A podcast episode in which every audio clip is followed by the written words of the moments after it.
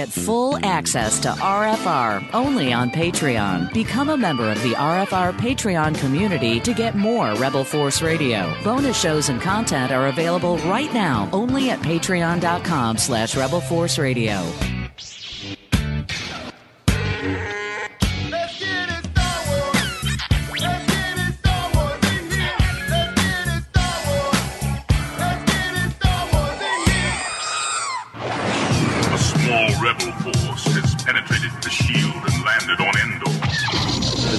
Fun begins. A long time ago, in a galaxy far, far away, This is Rebel Force Radio. Your source for the Force. Star Wars news and commentary. With Jason Swank and Jimmy Mac. I've seen Star Wars 500 times. Star Wars number one. This station is now the ultimate power in the universe. I suggest we use it. Now it's time for Rebel Force Radio. we would be honored if you would join us.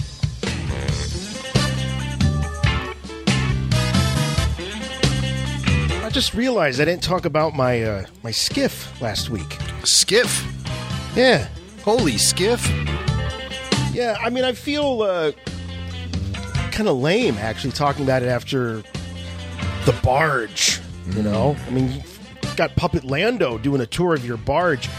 I got the little skiff, but I, I do love it. It's a really cool. Um, it's a great vehicle, and I don't really collect the vehicles, but I saw that, and I'm like, all right. I passed up on the barge. I mean, at least I can do is get this skiff. I'm really glad that I did. But when it came to decking it out in figures, it's actually been so long since I opened my four inch, three and three quarter inch to be exact, action figures that I had to go kind of um, postmodern, but I guess right now you would consider it kind of late vintage because they're all the beefed up Power of the Force 2 versions. Ah, yeah. So I t- to be real consistent, even though I had maybe a couple, like I had a uh, a more modern Luke, Steroid had to- Luke. steroid. I had to go with steroid You have to. Shorty Yeah. robe, steroid Luke.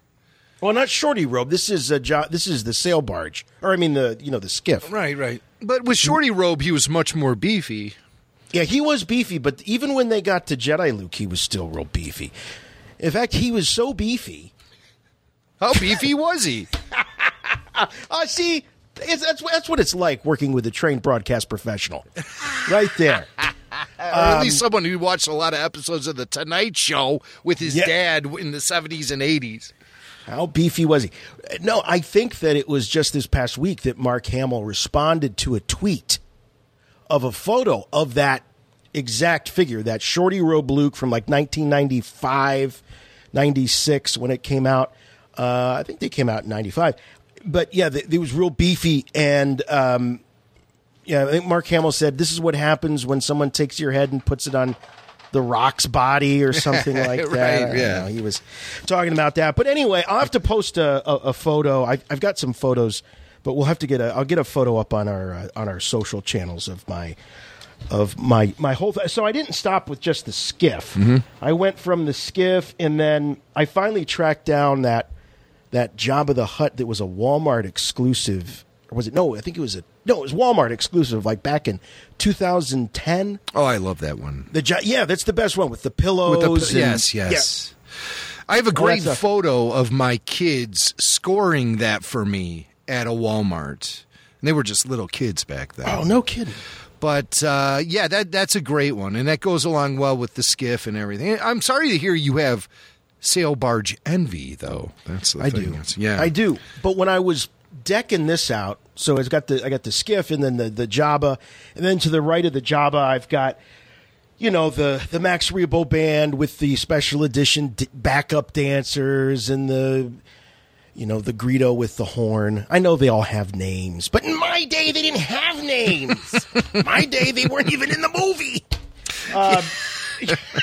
Sometimes. But my favorite is I have uh, an old um, torture droid with, with with the with the with the thingy that you know would lower down and and and what's going on with that gonk droid? Are they torturing him or are they branding him as property of Jabba the Hutt? I always assumed that that droid was wa- he was acting inappropriate. And he was being reconditioned via torture by uh, Oh. burning his his feet because you know I mean a power droid to a power droid his feet are everything so I mean that's what defines the power droid. That's a T-shirt, man. Yeah. Well, it could be the power It could droid, are everything. everything. It- It's maybe not a T-shirt, but a bumper sticker. Yes, Mm-hmm. yeah, that's definitely bumper sticker quality material. Maybe later So- in the show I'll come up with something good for a T-shirt, but it's early. Okay, well, we'll stick with the uh, with the bumper sticker. But anyway, that's my setup, uh, and I was just admiring it, so I had to uh, share it with you all. Um, but uh, if you're listening, you found Rebel Force Radio this week's show for Friday, August sixteenth, two thousand nineteen. And uh, boy, we got a lot of follow ups from from last week. But uh, here to help me with that and so much more is my good friend and yours from Chicago, Jimmy Mac. Hey, Jason. Hey, Star Wars fans. True, a lot of follow ups from last week. And I'm going to just jump right into uh, one of the topics we talked about is the definition of the term Lucasian. Yes, we took the Lucasian. occasion to talk about the term Lucasian. Very true. And it's a term I thought, Jason, you yourself was responsible for uh, coining. And um, so we did the the Google search, you know. Google is the best friend to a podcaster. Yeah. And uh, we looked up the term Lucasian and found that it does exist. It's an adjective of or pertaining to Henry, not George, Henry Lucas, who lived from 1610 to 1663. He was a Oh, member of ripe old age of 50 years old. 50 there, right? 53 years old. years 53. So he was definitely a senior citizen for the uh, 1600s. Lived a long and fruitful life and became a member of parliament for Cambridge University. And he was founder of the Lucasian Chair of Mathematics. And the uh, Lucasian Chair of Mathematics is a is. mathematics professorship in the University of Cambridge, England. Its holder is known as the Lucasian Professor. oh, well, thank you. Yes, very good. Yes. Um, so uh, that is It is the, like having our own droid, isn't it? that is the That's definition. kind of the droid, annoying droid voice. Shut her up or shut her down. so um, I find it interesting too that in my research of the term Lucasian, a term Jason Swank did not originate, No. uh, I uh, discovered that uh, it was used in one of the great Star franchises, and I'm not talking Wars. I'm talking about Trek. I'm talking about Star Trek: The Next Generation. The finale episode of Star Trek was called All Good Things. It was a two parter. And uh, in that, there was some time jumping going on. And we discover that in this reality, Data himself um, actually. Well, you know, I, it's probably best if I let the audio explain everything. So, so Jean Luc Picard catches up with Data in the future, way beyond their uh, adventures on the Star Trek Enterprise. Picard's an old man. Data is Data, and uh, right. he's Although, uh, if you notice, Data did age throughout the series. Well, of course, because Brent Spiner did. right. And Data tried to uh, signify his aging as a as an android by actually um, putting some wisps of gray into his hair, just a touch of gray. Oh, okay. Remember that episode? I, I do remember that episode. I haven't watched it probably since it aired. Yeah. That was a big deal when that series finally wrapped up. I Oh. remember it, it, it uh, being very poignant. Tremendous. For me, But yeah. so, how does that tie into Lucasian? Well, I we don't have- know. I'm waiting we- for it. We have a soundbite here that will parlay that information to you. I must say, this is a fine place you have here. You certainly treat professors very well at Cambridge.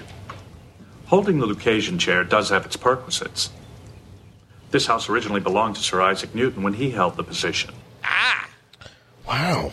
Yes. So, So, all Data. the way from Henry Lucas to Sir Isaac Newton to Right. Lieutenant Commander Data.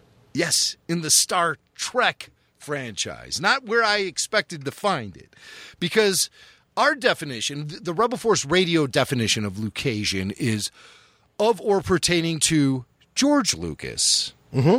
And so that's how we've always applied it. That's Jason, how you've always applied it. So that in itself, I thought was an original application of the term Lucasian until my friend Joe proved me wrong with this clip from the Fanboys DVD documentary, The Truth About Fanboys. Here is Windows actor Jay Baruchel using the proper application of the term Lucasian. It's a love letter to Star Wars and all things Star Wars, all things Lucas, Lucasian. Uh, there you go. There you go. That you you you do it, Jay Baruchel Windows. You do. if you go back and listen to last week's show, I did half-heartedly take credit. I said, "Okay." I think Jimmy Max, I, a, a term you coined. I went, "Okay, okay." Yeah, yeah, you know, a lot of people think a term I coined is referring to Star Wars as simply the wars, right? Just the wars. Yeah. But that is also something that um, I, uh, I, I am, might be taking credit for that I shouldn't, uh, because you can also look at fanboys for that reference. David Denman, remember him? He was from The Office. He played Yeah, Pam's, Pam's boyfriend, Pam's yeah. boyfriend, Roy. Roy, Roy, Roy. And uh, so David Denman, he was in Fanboys, and Uh-huh. he is actually the guy who invented that term when referring to Star Wars simply as the Wars. What the hell are you doing here, man? Oh, come on, bro. It's the wars. I love that about you. It's the wars. Wars. It's the wars. Yeah. So a lot of people they're like, oh, it's so annoying how Jimmy Mac always refers to Star Wars as just the wars. But I had pop That's a culture thing. influence. Would people have hate about that? Eh, well, you know, when you've been doing a Star Wars podcast for almost 14 years, you've heard all kind of critiques, man. I mean, there's Yeah, really nothing you can say that doesn't at least elicit some sort of negative response from somebody. But uh, and that's part of the fun of uh, of uh, having a microphone in, in front of your face is the unpredictability about how your words are going to be accepted once they get blasted out to a mass audience. Yeah, that's Oh, that.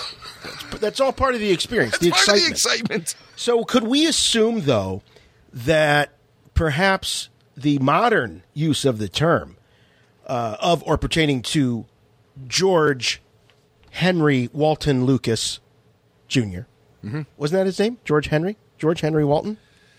Uh, GH, no, GWL is uh, how people around Lucasfilm would commonly refer to George Lucas as I G. his full name was George Henry.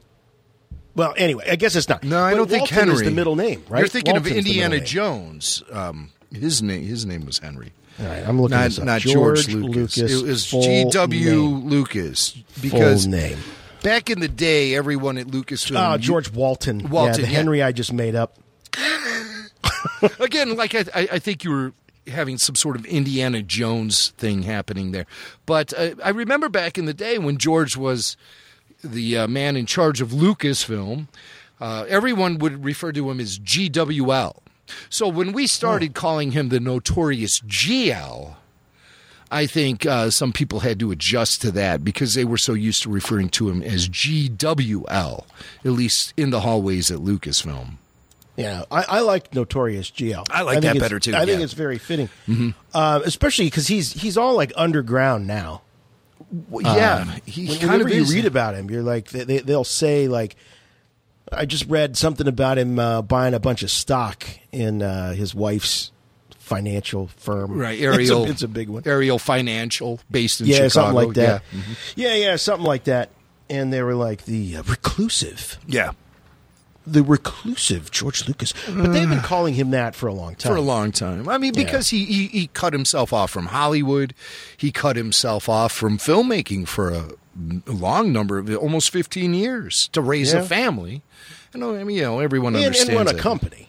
I've heard George many times bristle to that reclusive tag that he receives, but uh, you know he, he is he is a little standoffish sometimes, and he, he can be very glib. I've noted with George because I've been doing some uh, research into George Lucas this week because there's been some wild rumors popping up on Oh. the internet about him and uh, the deal he made with the Walt Disney Corporation that I think we'll be getting into a little bit later in the show. We sure will. This Yeah. is this episode could be subtitled Star Wars Mythbusters. Mythbusters. That's Yeah. exactly what we're going to call it when we That's release the show. We're going to call All it right. Star Wars Mythbusters. Yeah, I like it. I ain't afraid of no myth.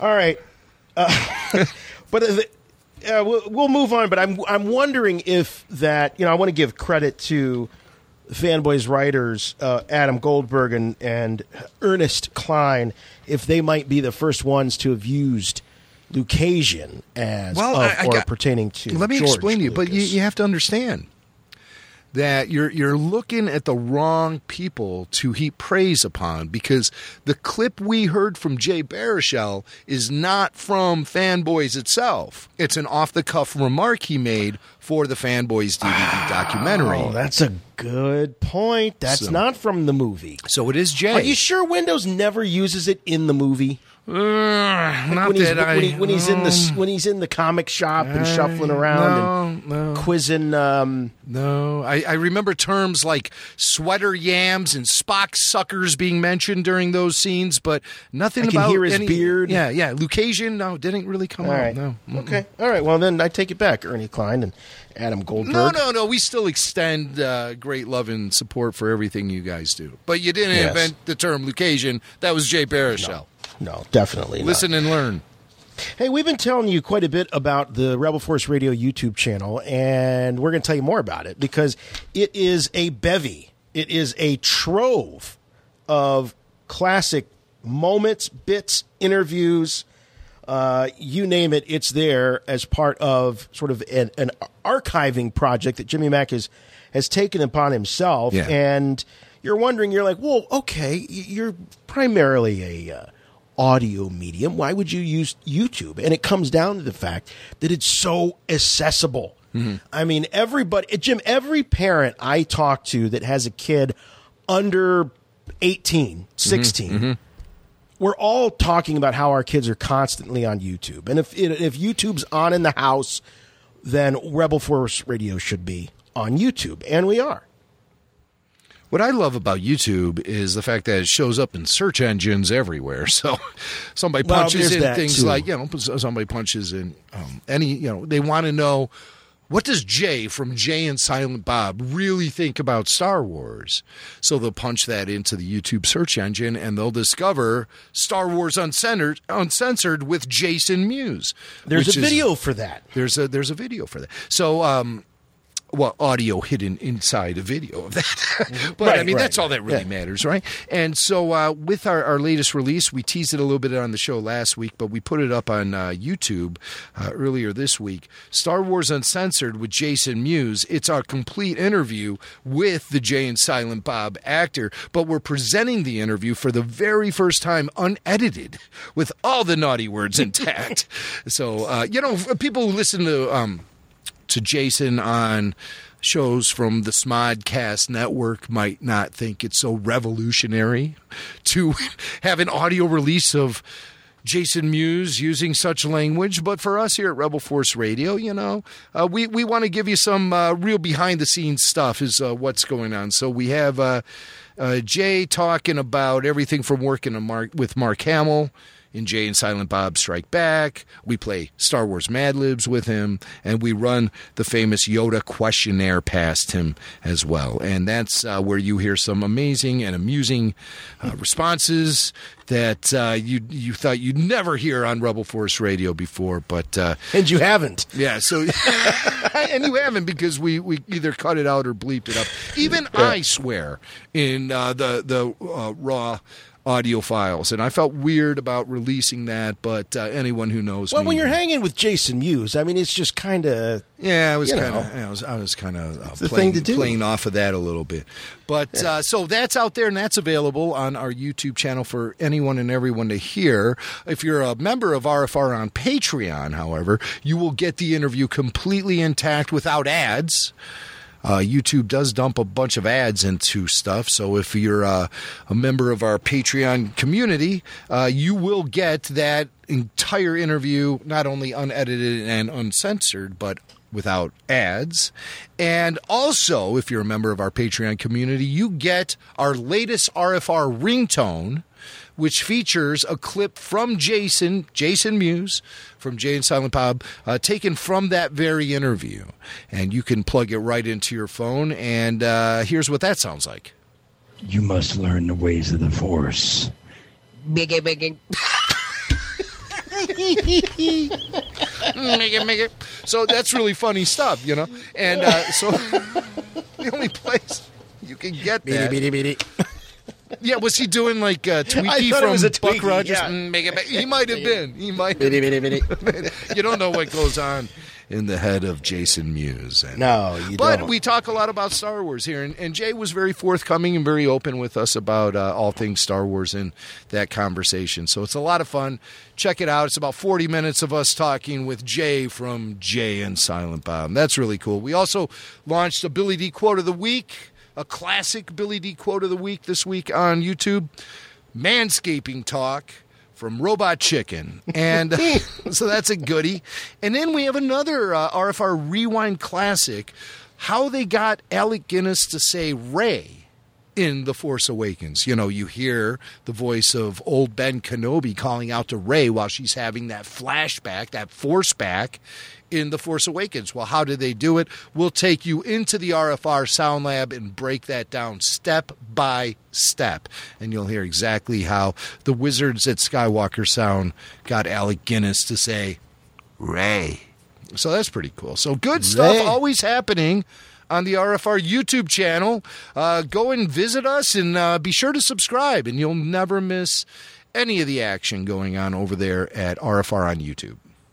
In the Star Wars trilogy, the rebellion fought against the tyrannical empire. Now a marketing empire has us running in circles for a pristine version of a figure 50,000 people already have. Price guides and eBay auctions have us all believing we'll be Steven Sansweets, but we won't. but we won't. No, you won't.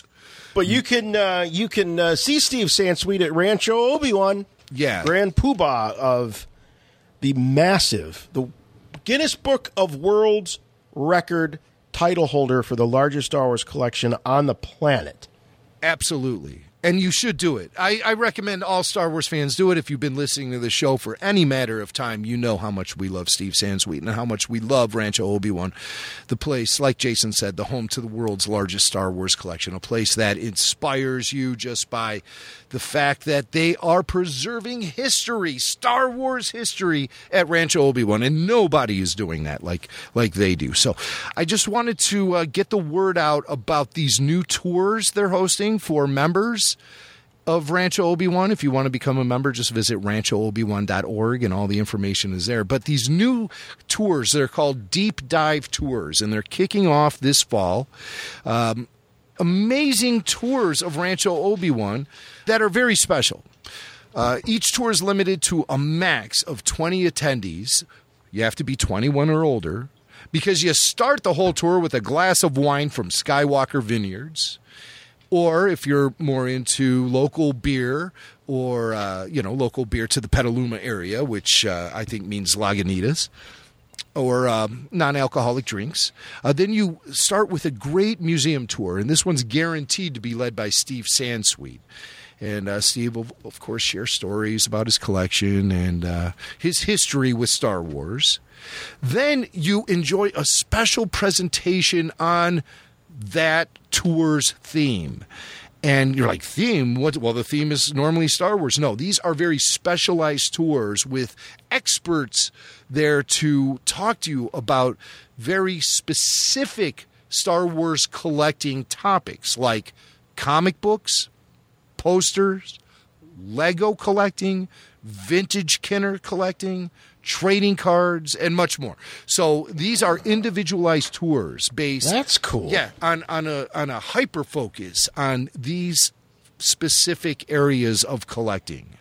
So those are the ones that they currently have planned.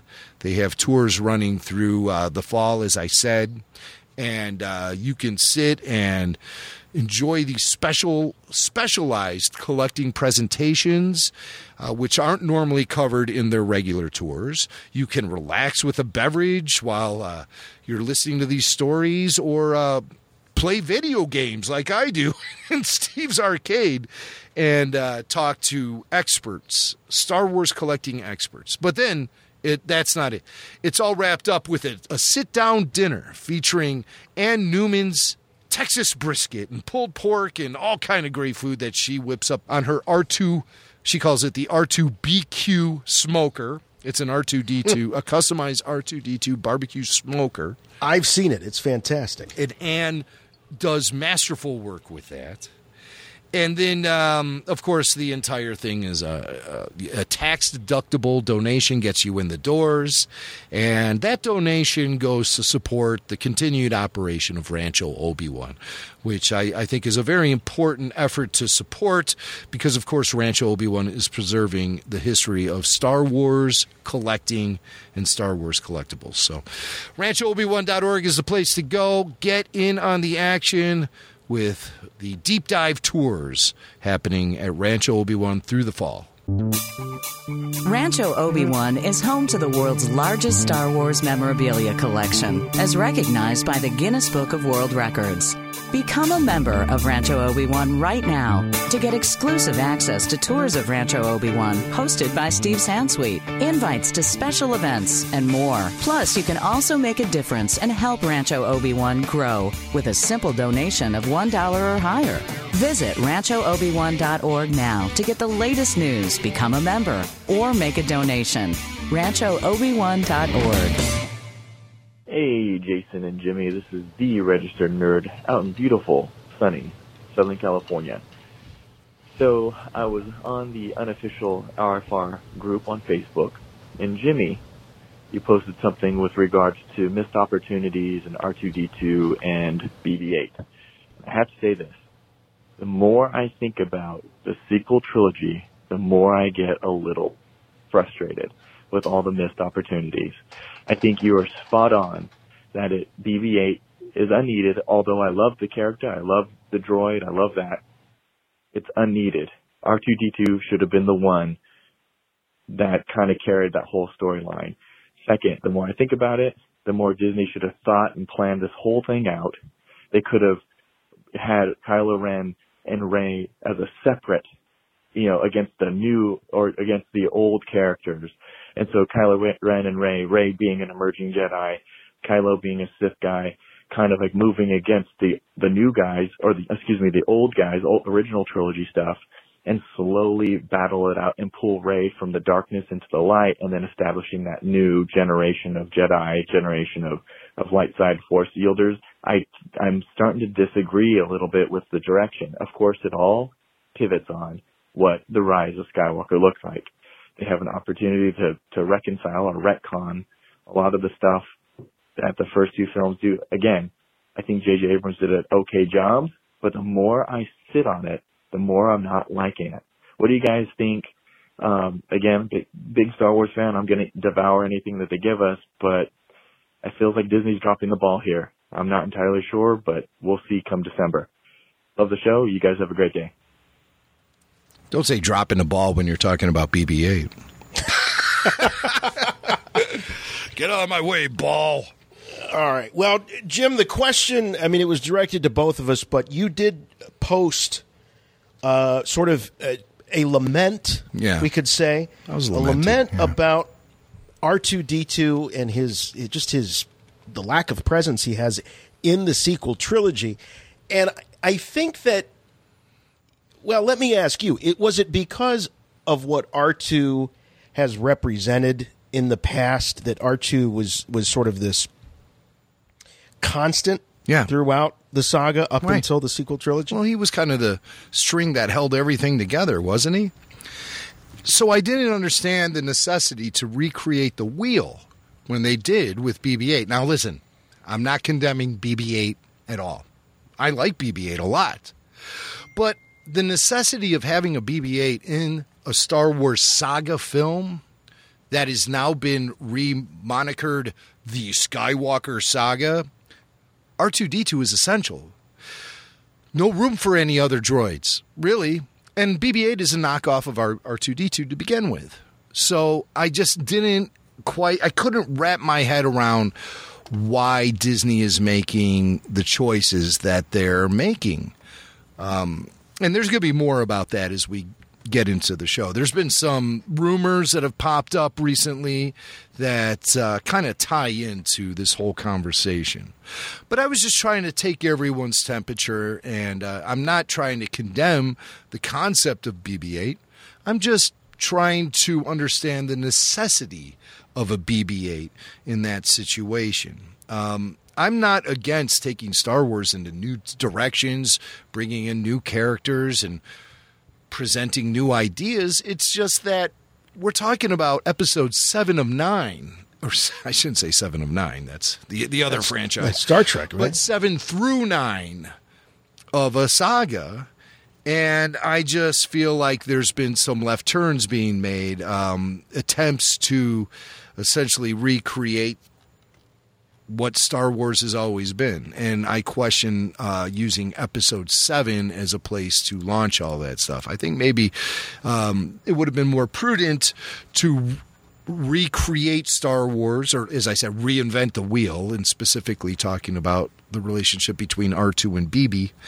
Um, I think that should have been better put off until the next round of Star Wars films, the fresh take on Star Wars that we're getting promised by Disney. But at the end of the day, what they were trying to do is create a solid foundation so the legacy characters would be able to hand off the franchise, hand off the Skywalker saga, hand off the episodic Roman numeral chapters of Star Wars to the new big three, which is Finn, Poe, and Rey. But it didn't quite work out that way. And any ideas for a follow up trilogy to uh, the sequels uh, in the Skywalker saga have been completely scrapped at this point. So um, I get the direction they were they were attempting to go in. But uh, it appears that everything's just kind of blown up in everyone's face. And I don't mean to expose my opinions or try to generate debate about this um, based on any sort of dislike I have for the characters or for BB 8. I'm just asking why. Why did you need to essentially sign a new team when you had the A team ready to go? And I'm not talking about aging actors Harrison Ford, Carrie Fisher, and Mark Hamill. I got a lot of pushback on that. Um, sure, the actors may have aged, but their characters have also aged as well. And uh, the characters have grown in our hearts over the last 40 years. So I think. Um, just to cast them aside based on age is silly because there's a lot of fan equity that goes into adoration of those characters, which, in my opinion, outweighs any sort of age factor when you're dealing with Hollywood magic. So, um, basically, long story short, I uh, saw this new kitty animated offering that's coming from StarWars.com where they turn all of the Star Wars characters from the sequel trilogy into ball shaped droids like BB 8. And I was looking at that, scratching my head, going, I don't get it. Okay. I, I know it's for kids and everything, but I don't get it. And for me, Star Wars has always been for kids, yes, but has it been dumbed down? No.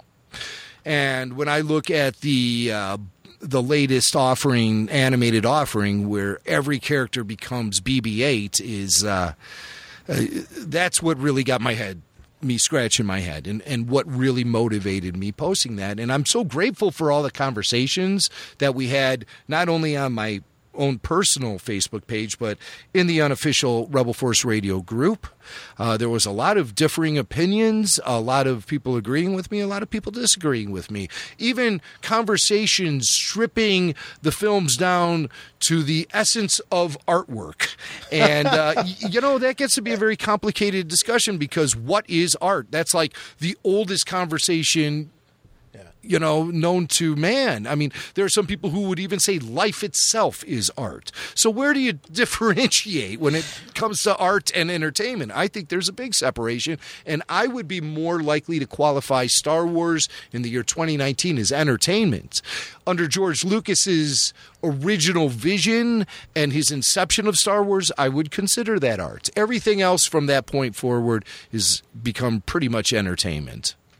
Boy, you, you said something just a, a moment ago that I thought, wow, like you articulated something that has been on my mind, and and it's a very simple phrase, and it really crystallized to me when you you said it. You said it it was it was playing down, and we get into this uh, discussion a lot as fans, where uh, those of us who are grown men and women that grew up with the with the saga or, or even with the, the prequels now at this point, uh, we feel, I think there's a part of us that feels kind of uh, uh, guilty or bad about trying to claim any ownership over Star Wars, the memories, you know, all of the, the feelings that you had for it.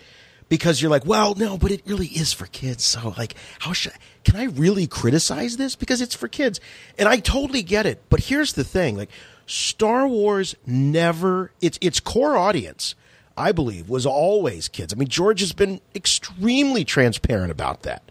But it didn't play down to kids. It played up to kids. His whole point was playing up to kids so that they ask the big questions that they um, sort of uh, ex- expand expand their minds um, and this other stuff where it's it's great and it's nice that kids have this, but Star Wars traditionally hasn't played down to kids, and when it does play down, it's not the best Star Wars. I mean, no. you can point to moments in the prequels. We thought Jar Jar farting and things like that. That was that was yucks. That was playing down to the audience. They, yeah. You didn't need that in the original trilogy. There were no fart jokes in the original trilogy, and six-year-old Jason didn't need a fart joke. Yeah in uh, Return of the Jedi for me to be absolutely captivated. So if you want kids to take something, and I don't want to use the word seriously because that's that's overstating. But what I mean is, if you want kids to take what you're saying to them with any uh, with any fervor, that, that, you know, give it a sense of importance, which I think we all walked away from Star Wars, particularly as we got older um, that it's that it was really telling us something important, and even maybe as kids we didn't realize that we were being told something important or being asked important questions, but perhaps primally we we sort of got it. It's a long way around to saying that I don't believe that Star Wars needs to when it's running on all cylinders and it really is myth making. It doesn't need to play down to kids. It doesn't need to play for cheap laughs. It's it can be smart and it can be clever and it can be whimsical. It can be all these things, but it doesn't need to be cheap and it doesn't need to uh, be ov- overly cartoony and campy. Mm-hmm. I don't mm-hmm. think that that's really ever been. Some I hear people say once in a while, uh, well, Star Wars has always been campy. I never found Star Wars campy. Batman with Adam West is campy. I think you need to, you know, redefine what you mean by campy. I didn't find Star Wars campy at no, all. No, no, no. I mean, there, but, there were uh, moments of, of humor in there and moments of absurdity. But at the end of the day, the the power of the myth overrode all of that you know, I see a lot of headlines uh, going back over the last few years, uh, things that say, Whatever happened to Saturday morning cartoons? Where did all the cartoons for the big kids go? So where is it? I mean, yeah, it, it appears it? like any sort of animated fare on TV is either absolutely insane or it's absolutely dumb. And it's it's the sad thing is I'm, I'm seeing Star Wars kind of walk that line a lot with yeah. the, with some of the the really goofy animation that they're putting out online. That's, well, here's another I'm not, thing. I'm not saying that about Star Wars Resistance, which isn't exactly the most cutting edge stuff out there, but it doesn't. It, I would never call Star Wars Resistance dumb. No, but, I, I, wouldn't. I wouldn't call it that either. But you know, the other thing too. So you got you got these two things going on. You have you have you know Star Wars kind of reaching down and and kind of talking down or playing down to the kids uh, to be like, yeah, kids, you're our audience. Yeah, if there's any uh, if there's any denying it, if there's any questioning it, look how cute this little uh, BB-8 show is. You've got that going on, and you also have um, the the the the, the constant following of everything that's trendy. In Star Wars set trends. Star Wars didn't follow trends. Even the prequel trilogy didn't follow trends.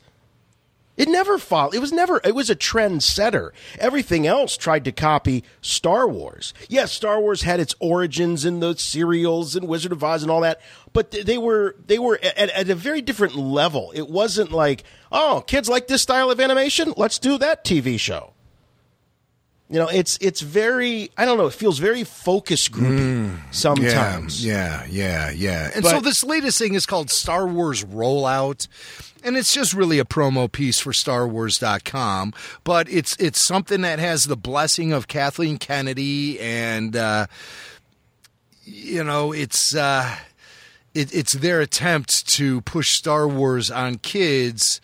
Um, by essentially dumbing down Star Wars, and I don't think that's the right direction to be going in. Not at all. I, I think uh, Star Wars has always found its its core audience to be universal and ageless. Yeah, you think about the uh, those Lego specials and the early ones, the Yoda Chronicles and all that. Um, my kids love those. Yeah, that's good I- stuff, I man. Love those, and I loved them. You know, it, it worked. We had the writer on. He was a Simpsons writer, and his name's escaping me right now. But Yeah, uh, Michael Price. wow, your ability to recall names is astonishing. Michael astonishing. Well, you know- you make me feel like I have dementia sometimes when we're doing this show together. Honest to God, I, I, it just, I, I am awful. As anyone who's ever met me at a convention or whatever, or multiple times knows, I'm awful with names. I'm awful with names. Um, I once got, I almost, I, I got Jedi Schwa and Sheldon mixed up for the longest time, Well, they just because they're bald dudes. They're, they're bald dudes. But you know. anyway, and I know them individually very well. But okay, but but what we were saying is with uh, with Price with his writing, uh, it was it was of that classic Warner Brothers cartoon style where the kids were getting something on one level, the parents were getting something on another level. And when we interviewed him, I think we had him on more than once. Yeah. Um, we talked to him, we talked about that, and we, ta- we that's one that should uh, not that I'm trying to give you work, but that that that should be unearthed maybe as a uh, as a YouTube special. Those Sure. interviews because he really was very very smart about the way he went about presenting Star Wars to a new audience. We talked about that quite a bit in the interview, and it was never about talking down. And um, anyway, we don't want to. We could debate this stuff. Thanks for the voicemail, um, deregistered nerd in uh, Southern California. Uh, you can see it gets us all. It gets us all fired up. But that's the spirit of of conversation and debate. And this podcast, our podcast about Star Wars, has always been about inspiring thought, conversation, debate, and passion about what we love. So if you're out there listening to this and you're saying, I disagree with everything these two numbskulls said, I love the little rolling ball cartoon and I love resistance and I love that's great. That's totally great. It uh, there's there's that is the one nice thing about how much Star Wars is out there is there's something for everybody. Um, but we'll we you know one of the questions we ask ourselves is it getting watered down and is the true spirit like the true spirit of Christmas is the true spirit of Star Wars somehow being uh, forgotten. It's but a anyway, slippery slope, my friend. it, it, it certainly is. But uh, yeah, keep those voicemails coming. Uh, let's get into uh, some news here. I have good news for you, my lord. That's good news. Come closer, I have good news. All right. Well, um, there's a lot of rumors going around. I mean, a ton of rumors from Galaxy's Edge uh, to uh, George Lucas himself, how they tie in together. Uh, we wanted to sort of break this down. Jimmy Mac has done as Kev, what did Kevin Smith say last week? Has done the Lord's work. He's done the Lord's work. that.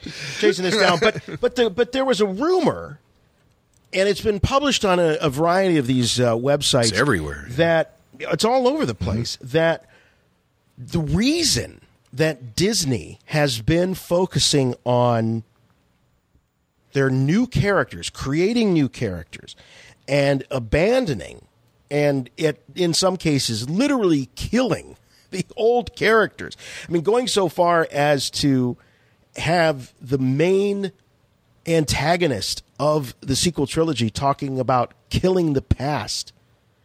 Um, all this, there's a conspiracy theory, and I'm someone who occasionally subscribes to conspiracy theories, so I don't say that with any real disdain. So let's put our tinfoil hats on right now and talk about this because the theory out there is that George Lucas still owns the rights to these canonical legacy Star Wars characters. And, and because of that, Disney has to pay George Lucas every time they use one of these characters. And so they are losing money. They're paying out money every time they have to lean on one of these characters. So whenever something like this happens that rocks the Star Wars uh, fan galaxy, we have to call in the big guns. And we're talking about the investigative report. Thank you, Jason. I am Jimmy Mac from the Rebel Force Radio Investigative Report team. Let that one hang out there a little longer than You usual because I did did. more research than usual on this one. Because Oh, I so the, the the amount of pause is relative to the amount of research. I got it, you. it might be. It might be. Okay. I don't know if if you want to be, you know, setting any sort of scientific instruments toward that pause, but uh, yeah, it could be.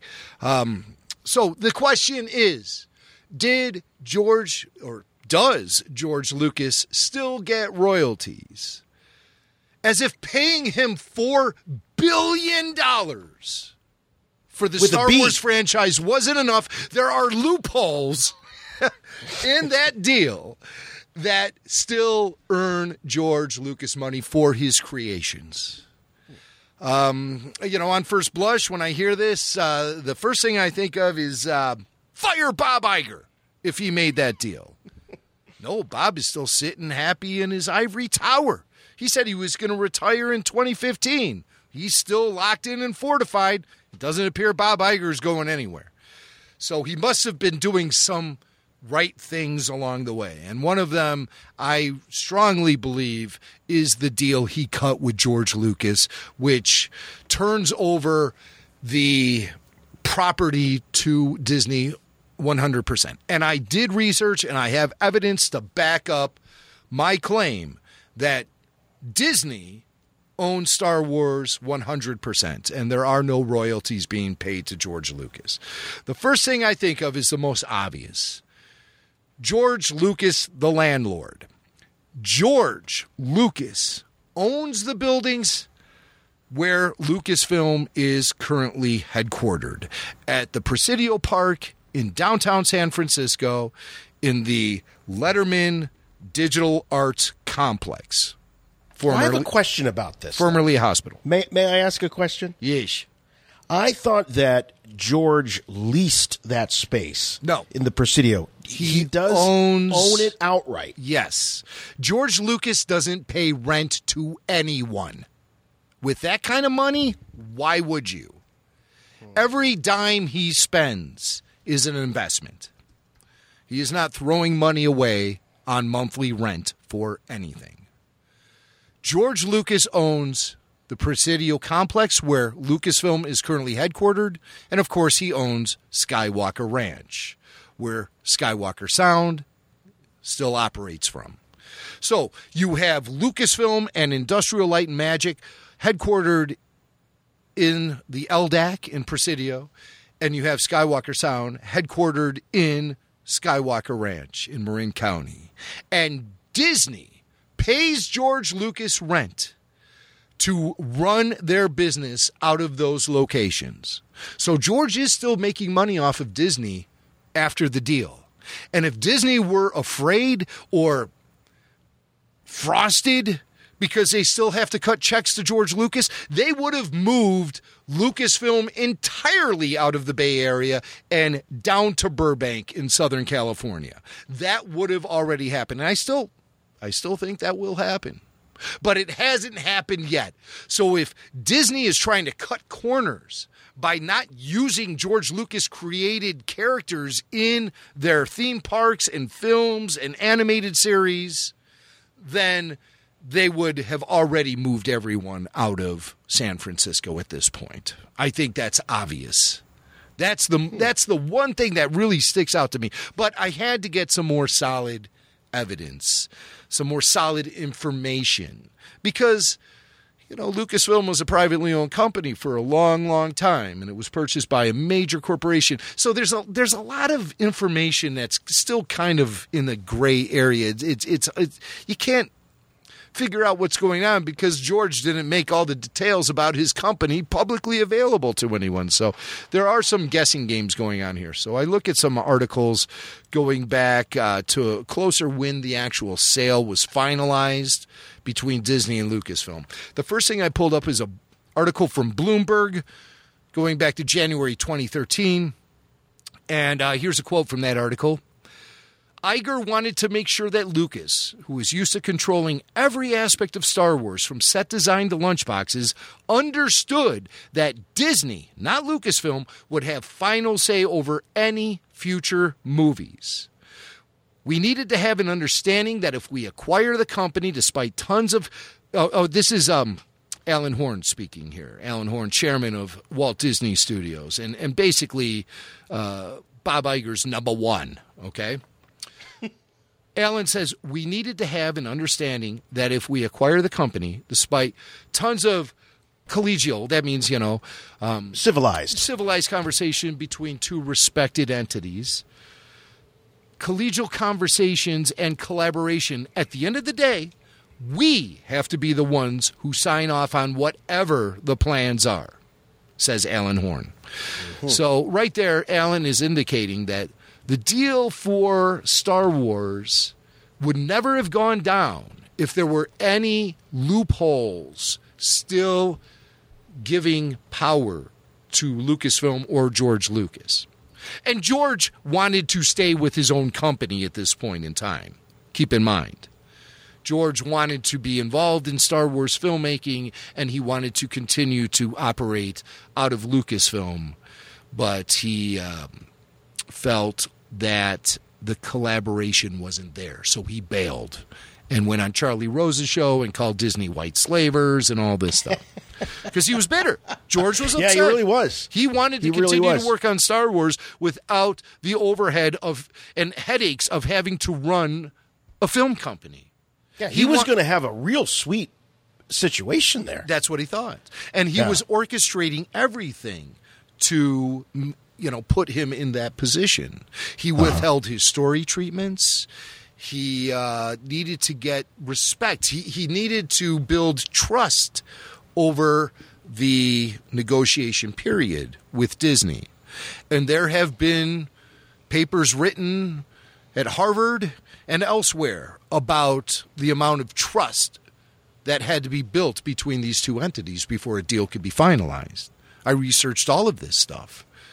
So that's, uh, and I did watch that Charlie Rose interview again, too, just to see if George, at his most bitter moment, because George comes off is very glib in that entire interview. Very, very much so. Finger Yeah. pointing, all kind of stuff. Very, bitter. Yeah, it's ugly. It's, Bitter. it's hard to watch because it's a side of George Yeah. that we're just not accustomed to seeing. It is hard to watch. Charlie puts him through the ringer. Charlie uh, does not lay off the throttle with him, and and Charlie Rose actually appears to be rather frustrated with George Lucas from time to time in that interview too. Was But- Charlie wearing pants? he was wearing. He was. He was wearing like he was wearing like a, a pair of Ked's gym shoes from 1973 while he was talking. it was really well, weird. I, well, it was maybe just sort of in tribute to George. But, no, you know, no, no. know- You could tell somebody told Charlie, listen, you're going to go interview George at the ranch. You're going to be walking around the ranch a lot. You're going to be on your feet a lot. Wear comfortable shoes. So Charlie pulled out a shoebox from 1973, and uh, you could see him there with his khakis and blue gym shoes. Well, and he called his assistant in to see what she thought of the shoes, and that's all he was wearing at the time.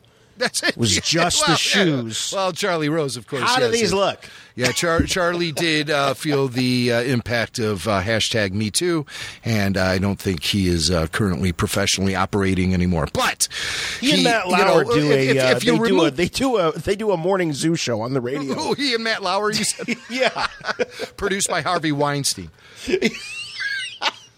but I, I, I'm telling you, you know, I mean, strip all that away. There are there are things in Charlie Rose's career you have to look at and you have to uh, evaluate on face value. And one of those things is his ability to bring out the most of his interview subjectees. So, Yeah, for sure. So you're saying that in this interview, and it's been a long time since I watched it, he's showing frustration with Constantly. George's Uh, attitude.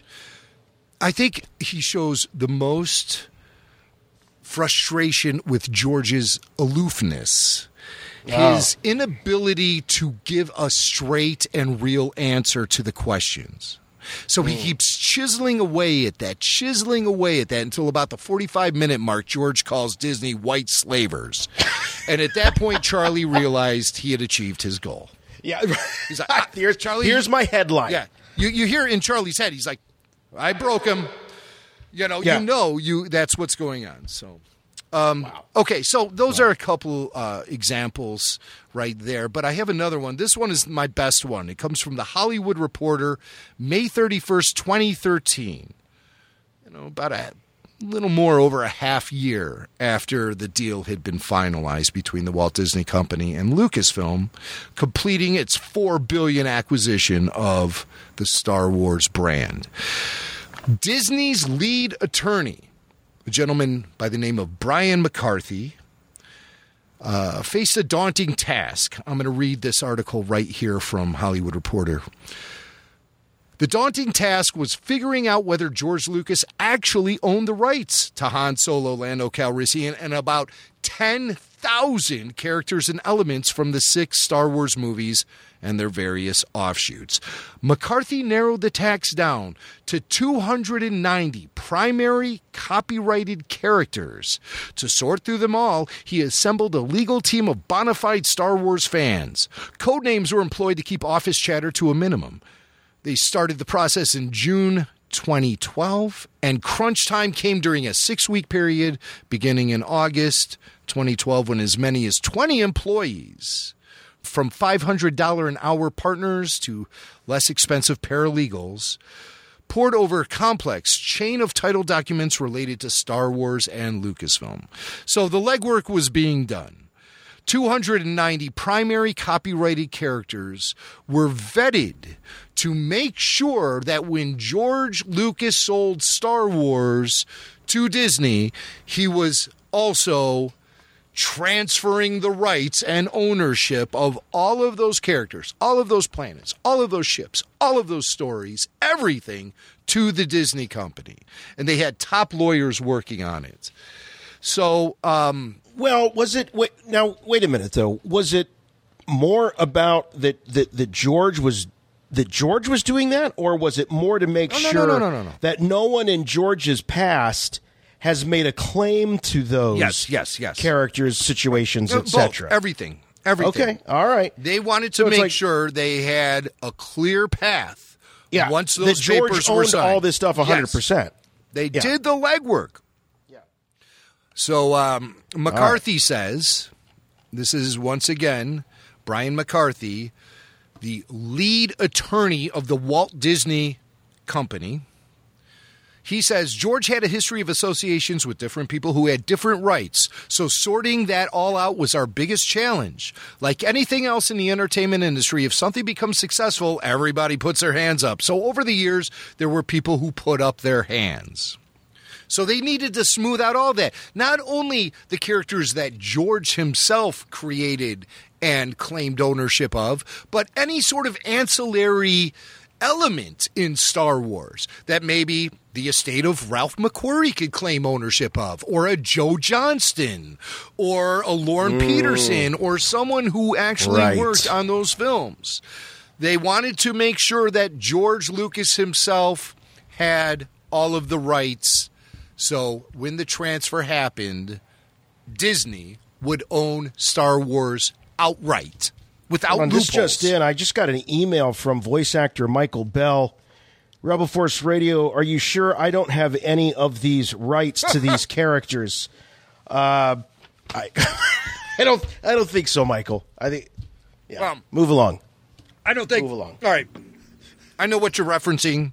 We talked to voice actor Michael Bell years ago. Excuse me. What are you eating? I'm sorry. Michael just walked in here with a slice of pizza for me. I should not be eating. I know. Oh. That's right. Yeah, we talked to Star Wars actor Michael Bell uh, years ago, and it's it's been kind of a, a meme, a funny joke. I have utmost respect for him. I mean, my God, he's the voice of Duke. Uh, he's the voice of one half of the Wonder Twins on uh, uh, Super Friends. But but he had reached out to us um, because he did some um, ADR work on A New Hope back in the 1976. Right. And he thought that we might have contacts at Lucasfilm that could uh, help him get a little piece of that pie. Right, right. So naturally, he was just looking for royalties based on his work on the film as an actor, not ownership as a creator of that character. I couldn't resist. Of course. But George, and you can hear that Michael Bell interview if you uh, go to uh, the Rebel Force Radio YouTube channel and uh, look for it in the cantina. So, um, but back to uh, George and his ownership of these characters. Obviously, everything was being uh, vetted out and discovered as far as what George actually was selling to Disney. They weren't going to give him $4 billion unless they knew exactly what they were going to get. And so uh, the article continues. Working with George Lucas's lawyers at Latham and Watkins, McCarthy's team, remember McCarthy is the Disney attorney, McCarthy's team researched all copyright assignments and distribution agreements. The team eventually determined that all the important copyrights were intact and available to sell to Disney, save for the distribution rights for the original Star Wars film, which we all know reverted into Disney's control with their acquisition of Fox earlier this year. Fox obviously had the distribution rights for the original Star Wars film, but now Fox is owned by the Walt Disney Company. So they own everything when it comes to Star Wars. You know what this reminds me of, Jim, a little bit is when when Ian Fleming uh, sold the film rights to James Bond to Eon Productions, but what Eon didn't know is that there was this other guy called named Kevin McClory, right. who had sat on the beach in Jamaica with Ian Fleming and brainstormed a, a, a film idea, and some of those things became Blofeld, Spectre, etc. So when it came time for them to uh, continue using those characters in the film rights uh, in the films, this Kevin McClory guy goes, "No, no, no, no, those were my ideas." And, and- so and- they wanted to make sure that something like that right. didn't happen to uh, George Lucas. And of course, George is notorious for his demand of ownership of his characters and his film. That's why he split off from Hollywood. That's why he created his own company and funded all of his own films because maybe he was familiar with that McClory Fleming story and said, That's mm. not going to happen to me. I'm going to make Right. sure anyone who collaborates on Star Wars films signs the proper paperworks releasing those ideas to my ownership.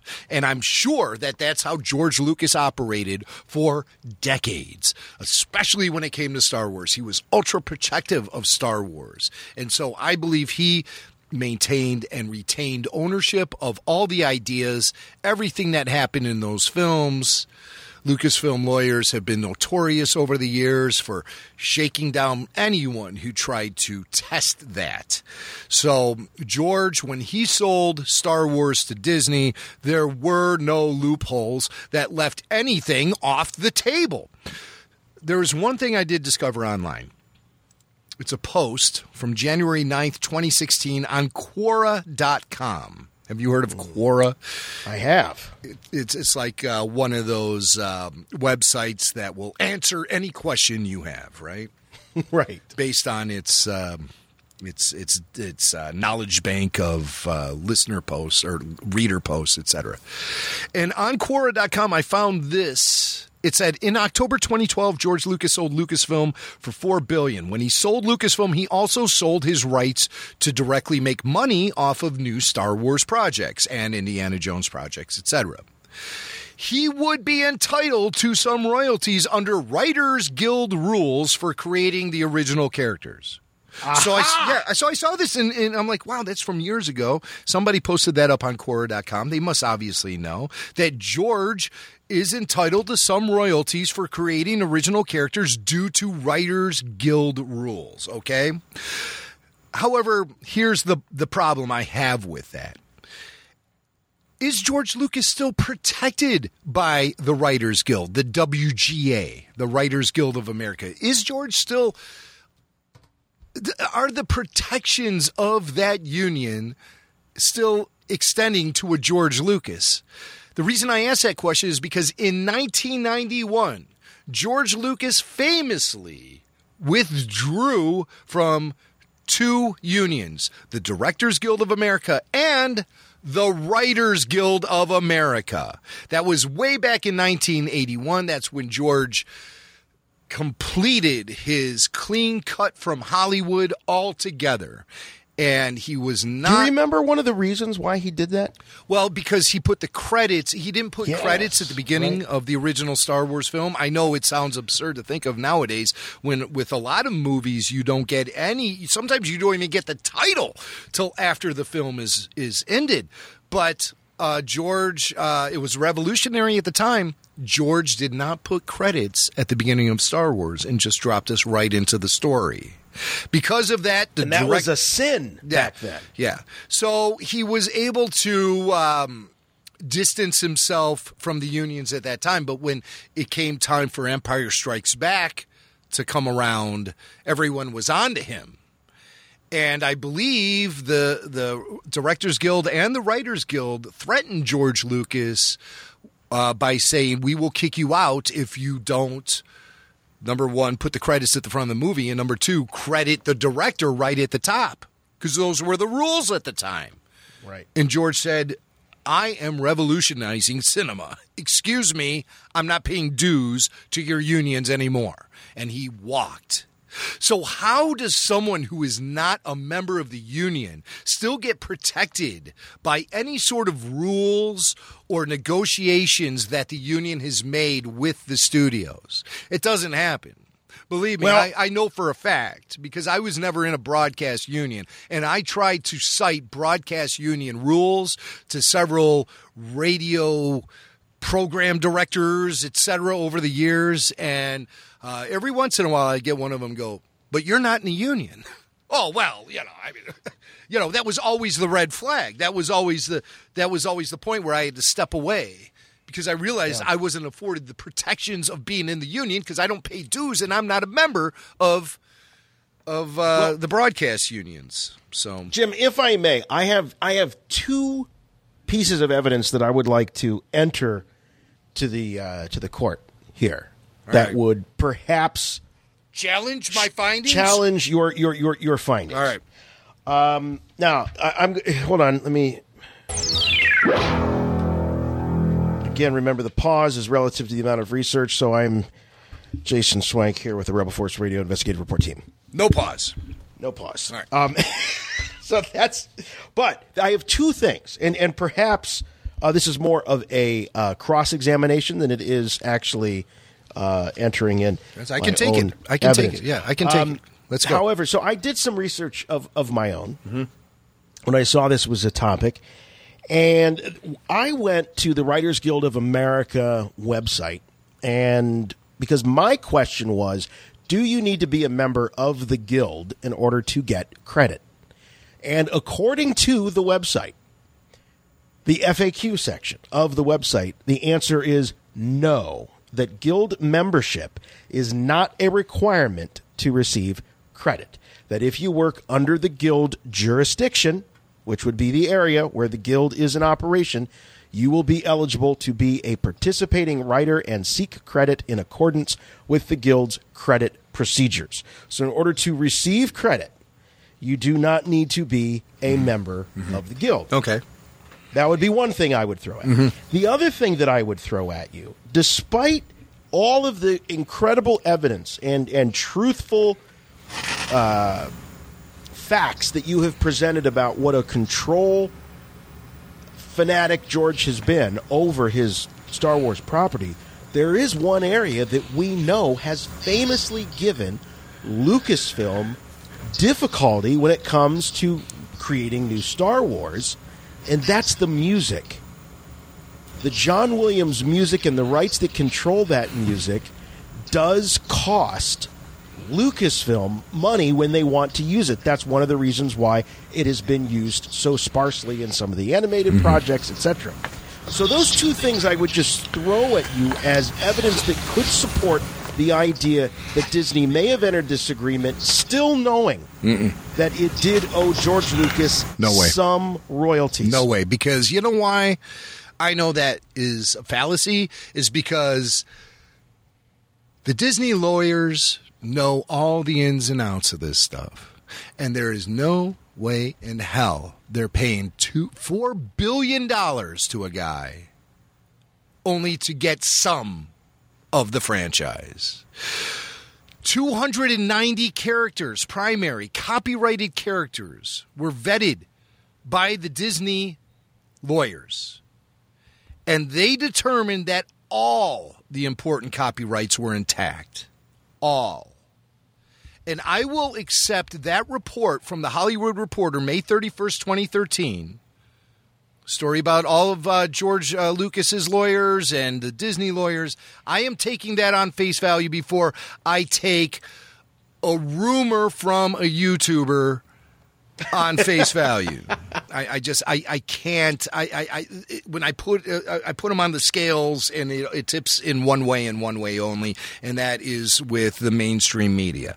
Uh, this is a, uh, all based out of uh, some some YouTubers uh, rants about a rumor you heard from somebody. Uh, no, no way in hell did Disney buy George Lucas's Star Wars without gaining the 100% usable rights to Luke Skywalker, Han Solo, Chewbacca, R2, 3PO, Princess Leia, Darth Vader.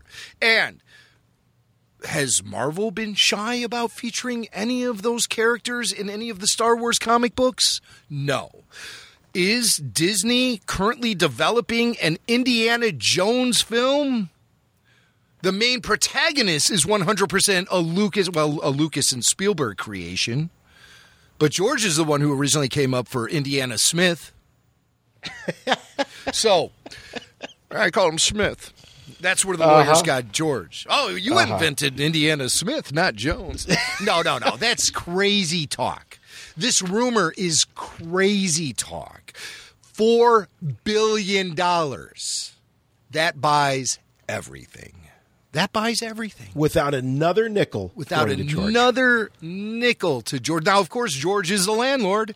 He still charges them to run their operations out of Presidio Park and Skywalker Ranch, but that's not going to go on. That's just not going to go on. If Disney is going to start pinching pennies when it comes to Star Wars, the first thing they're going to do is move everyone out of the Bay Area and down to Burbank under their own roof. That's the first thing they're going to do. Hemming and hawing over usage of essential Star Wars characters after they pay George Lucas $4 billion is not even on the table. All right, it's enough, fallacy. fair enough. It's 100% So, okay. fiction. 100% Okay. fiction. All right. I think you've done a great job of proving this case. So, do you have ideas as to what the answer is? So, why? Why recreate R2D2? Okay. Why kill off all these characters? Well, you know- why say no to any of these uh, standalone films that would, uh, ex- you know, give us more of these legacy characters? Why, why, why, why, why? Well, it's you know a lot of that stuff has already been revealed in um, behind the books uh, stories about uh, the making of the Force Awakens and the relationship between Michael Arndt and J.J. Abrams and Lawrence Kasdan and the difficulties, the the the challenges they ran into when reintroducing these characters into the film. The challenges that they ran into. I don't think they're challenges that fans would have run into necessarily, but it's Mm. as screenwriters Mm. as Mhm. screenwriters, these guys ran into problems because they were given a directive from Lucasfilm to make the female protagonist the main focus, spotlight Rey throughout the entire film. They wanted to make sure that Ray was the focus of the entire film. And that is why you don't have these legacy characters finding themselves in the spotlight so much. Let me point you to this uh, interview here that I, like I said, I did tons, tons of research on this, and I wanted to hear from all different angles, and uh, it led me to this uh, these comments uh, that were made by Michael Arndt, the original screenwriter for The Force Awakens.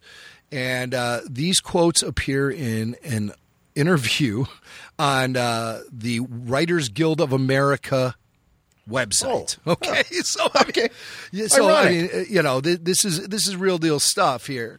Um, let me uh, scan through this. We're Of getting a lot of free plugs here. The Yeah, the Writers WGA, Guild here. yeah, right. yeah, on Rebel Force Radio. It's an interview with Lawrence Kasdan, J.J. Abrams, and Michael Arndt, and this took place after the release of The Force Awakens in December 2015.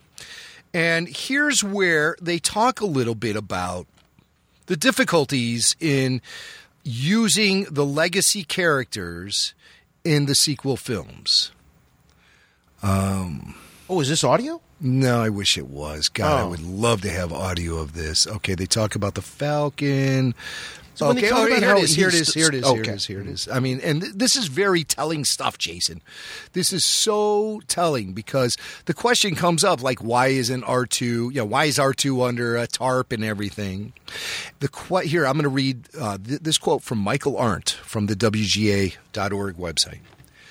It's asking the question about what happened to Luke. I'll just say very quickly that early on, I tried writing versions of the movie where the girl is at home, her home gets destroyed, she goes on the road, she meets Luke, and then she goes and kicks the bad guy's ass. It just never worked. I struggled with this. This was back in 2012. I just felt like every time Luke came in and entered the movie, he just took over. Suddenly, you didn't care about your main character anymore because it's like, oh, F. Luke Skywalker's here. I want to see what he's going to do.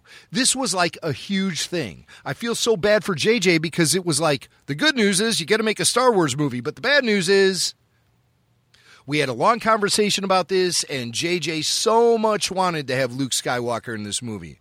But to finally say again, anytime Luke showed up, it suddenly became his movie. So you had to push it to the very end. And once you made that decision, then you go back to R2 and you go, what does this mean for R2? It was just this thing that he hadn't been the same since Master Luke left. I mean, we had a gazillion scenarios about plugging into the information base on the Death Star, and that's how he was able to get the full map and where all the Jedi temples were and stuff like that. So now I'm going to editorialize. Basically, handcuffing Luke Skywalker because of the sake that it's not his movie anymore. Because when he was featured in the film, it suddenly became his film. Was determined by the filmmakers very early on that that would be a mistake. Even Arndt says he feels sorry for JJ because JJ wanted to include Luke Skywalker in The Force Awakens, but he just couldn't. Why couldn't he? Why couldn't he? Was it because it didn't work to have Luke Skywalker on screen? No, it's because Luke Skywalker took away the spotlight from Rey. And what was the directive given from Kathleen Kennedy and all of the suits at Lucasfilm to the creatives? make sure Rey is in the spotlight constantly. This isn't Luke Skywalker's movie. This isn't Han Solo's movie. This is Rey's movie. That's where it comes from. That's the quote that I remember, and that was that was the sort of the damning quote where I, I when I heard that I thought, well, you know what, Michael, JJ, if you can't do it, let's find someone who can. Well, it's not the case that JJ can't do it. JJ wanted to do it. The directives are coming from upstairs. And you know who's sitting upstairs. Well, I do remember that the you know famously the quote or the question I should say that was asked of JJ by Kathleen Kennedy to get him to finally say yes to helming the movie was who is Luke Skywalker? Right. Who is Luke Skywalker? And when we heard that going in, we thought, wow, we're really going to going to explore who Luke Skywalker is. Right. And then when it happened, we saw the movie, and he's only in the last you know thirty seconds. Well, that doesn't answer who Luke Skywalker is. No, and, is. and there is no Luke Skywalker. In, I mean, that, that question, who is Luke Skywalker, is irrelevant when it comes to talking about Episode 7 because the state of the galaxy at that point is Luke Skywalker's a myth. Luke Skywalker didn't exist. Is that what we wanted to see? A Luke Well, Skywalker is that the has answer to the faded from relevance? That's the Luke we're being presented with. A Luke Skywalker is faded from relevance. But was that was that the answer to the question? So you know, JJ never answers it for us. He said the question that was asked to me by Kathleen Kennedy that got me to say yes was who is Luke Skywalker? What if the answer was Luke Skywalker is a myth? Luke Skywalker is a specter of the past. That was proven incorrect in J.J. Abrams' original version of The Force Awakens. Rey knew exactly what Luke Skywalker was all about the second she saw him. Before he turned around and removed his hood, before she handed him that lightsaber, she was to approach a Luke Skywalker on Ahch-To who was staring out into the ocean, heavy in meditation, connecting with the Force, and surrounding him were boulders that Luke was lifting via the Force and his connection, which, upon viewing that, Rey would have known right away well, this Luke Skywalker is not a myth. He is strongly connected to the Force, and it's not a fairy tale. But Rian Johnson insisted for his story to be told, those boulders needed to be removed, and Luke needed to be just staring out. There was no indication as to his connection to the Force at all. Because as we Uh-huh. know, when episode 8 starts, Luke has cut himself off from the Force. Right, Vastly different from the story J.J. Abrams was attempting to tell. Where does that come from? I'm not. I'm not like asking you to cite your source, but uh, I'm asking you to cite your source because I want to. I want to read that for myself. Do you remember where that where that comes Well, from? I Is believe that it in the Art from, of Force Awakens? I, I believe it does come from the Art of Force Awakens book. Um, uh, I'm not doubting it at all, but I, that's interesting because I don't remember hearing about the the boulders. It might have been in the commentary track Ah, that JJ supplied for the Blu-ray release or the 3D Blu-ray release. Wow. I'm just Well, pu- this is- Luke with boulders. Um, I, I just punched it in, there? and uh, I have an article here. Oh, Hamill told Empire Magazine. Oh, okay. Here is floating rocks. I'm I had boulders. um, Hamill told Empire Magazine there was something that happened at the end of The Force Awakens when I'm standing on the cliff. I called Rian in a panic because it was all wrong. He said, It's okay. I spoke to JJ and he's taking that scene out. It just didn't match up with what Rian had written. It was only after the release uh, of the film that we learned. It was Mark, he told the, the Chinese press. Luke Skywalker would have been surrounded by floating boulders as Rey looked on, lightsaber outstretched. It would have been a cool visual, and it makes sense given that Luke is a super powerful Jedi Master. When I read The Last Jedi before The Force Awakens came out, I said, What? This is Hamill again. I called JJ and Rian and said, Are you guys aware of this? Have you seen a cut? Is there floating boulders? Hamill recalled. And they said, No, we caught that and we worked it all out. So the, the, the character of Luke Skywalker went through fundamental changes, not even when The Last Jedi came out, before that, in the editing process for episode seven. The original story was modified to connect with where Rian Johnson was taking the character of Luke in The Last Jedi. So, you know, um, See, this is the kind of stuff. Um, the only thing I have to say is Puff pig. Puffer Pig, check it Puffer pig. Uh, you know, th- w- look, this is stuff that's just going to continue going on and on and on, and, and it's it's a it is part of the the new reality of being a a Star Wars fan, particularly one that has seen the whole saga unfold. Um, and it's it's fascinating. I mean, there is such an incredible story to be told someday. We've talked about you know the the the, the history or the, the, making of uh, Rogue One, everything that went on there. The you know George Lucas's treatments for the sequel trilogy being abandoned. Uh, this is someday this whole story has to be told. Uh, the problem is that Disney's buying up all the production companies, so there's not going to be anybody left to tell the story. But it's um, it is fascinating stuff, and it is certainly not told to to denigrate anybody, but it is certainly uh, very relevant as we are just sort of dissecting and continue to analyze the last um, half dozen years of this new world that we find ourselves in as as Star Wars fans. It's just it fascinates me. It really does. And I said on the show last week that I'm very ready for episode nine, and I I, I mean that. I'm ready for episode nine because I'm ready to see how this thing wraps up. And you know, I I I I have to confess that there was a huge part of me that just as I've said on the show many times, I'm not ready for the Skywalker saga to end. And nobody was asking for that. I don't know anybody was like, yeah, can you wrap up this Skywalker stuff?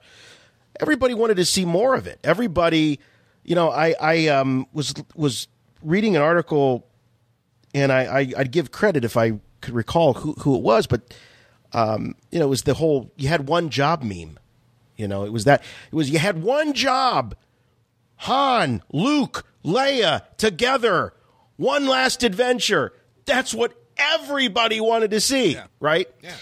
And, if you listen to old episodes of our podcast, uh, we were all talking about that. We were all talking about the big moment when they all get together, maybe in the Falcon cockpit or in the main hold or something, just some sort we of were connection. so naive back then. just give us some sort of connection. But they made it a lot harder on themselves, Yes. I think, than they had to. And and getting back to the directive that uh, Michael Arndt was given, that was an imposed limitation that he had. That was imposed upon him. Yeah. He kept coming back saying, "Look, no matter what I do, every time I I write this character into a scene, he steals the show." Well, of course he does. He's one of the most iconic characters in film history. How would he not steal the show? You know, every time I put Dorothy in one of these scenes with the uh, the scarecrow, she they just steal the show. What's going on here? You know, well, of course they're going to. Um, icon, you know, it's used it's used a lot, but it it, it means something, and um, it, it certainly with these characters, it's it's something that they should have known going in that that there's no way that you can really do this without. Uh, I mean, I think about you know Star Trek Generations as an example, and I, I think Picard is a is a was a great character, and Patrick Stewart is a fabulous actor. Um, but I'm sorry, every time he's on screen with William Shatner in Generations, I'm looking at Shatner. I'm looking at Captain Kirk. And there's nothing He's wrong just got with it. that. There is nothing wrong with that based on your decades of fan vestment into that character. Right. Right. At that point, Picard hadn't really earned the kind of uh, importance that the Kirk character had. Um, and you're going to compare any new character, Kylo, Rey, Poe, Finn, any of them, to Han, Luke, Leia, they're not going to have that. Is they haven't earned it. That's the point. They haven't earned it. So until the character earns it, they're not going to be given that kind of um, uh, moment with those characters uh, on the screen. So uh, you know, if if you, if the goal was to to use a pro wrestling term, uh, put over these new characters, then you know it's like you know you got to turn Hulk Hogan heel if you want to put over the new good guy, the new baby face um, in the league. So you turned you know essentially turned Luke Skywalker heel. You killed off Han Solo. Princess Leia made the decision for us, unfortunately, and there you go. Um, so anyway, that all really, really, really good conversation. We could go all night, but we've got more to talk about here. I just wanted Uh, to settle that rumor that's out Sure. there that somehow the Disney Corporation isn't incorporating classic characters because they might have to throw George Lucas a couple bucks. Number one, if if that were true, I've seen numbers out there being floated around like, yeah, George gets 25% of the box office if they Oh, use his characters. Well, I, I got news for you. There ain't nobody making 25% of the box office, whether they be the director, the writer, whoever. no, nobody's making that much. No individual is pulling in that kind of take on any sort of film. Ever. The pie is cut up in much smaller pieces. No, no, God, you, you hear stories about yeah, he gave uh, three quarters of a percentage point to this guy, and he made bajillions off of it. But that's Well, I couldn't- it- that's all they I have to share, you know. I couldn't help but wonder as you were talking about all this is where, where, where does Spielberg fit in? Didn't he get uh, a couple of points on this stuff? Well, he should have, or half a point. You know, they made that bet about Close Encounters and in Star Wars. You know, I'm thinking, did he sell the? He's like, I didn't sell my rights, George. Did you sell my rights? I don't know how all that stuff works. It's well, Indiana. Jones is probably one of those characters. If you want to apply this rumor, that would be, Yeah. you know, seriously considered to be something that is property of both Lucas and Spielberg. But Yeah, in that's a- reality, yeah. it's 100%. That character is 100% property of the Walt Of- Disney Corporation, as is every Star Wars character. Don't make excuses. Don't look for reasons why these characters aren't being used. It's all just these are decisions being made about the way that this the the, the franchise is going to be moving forward.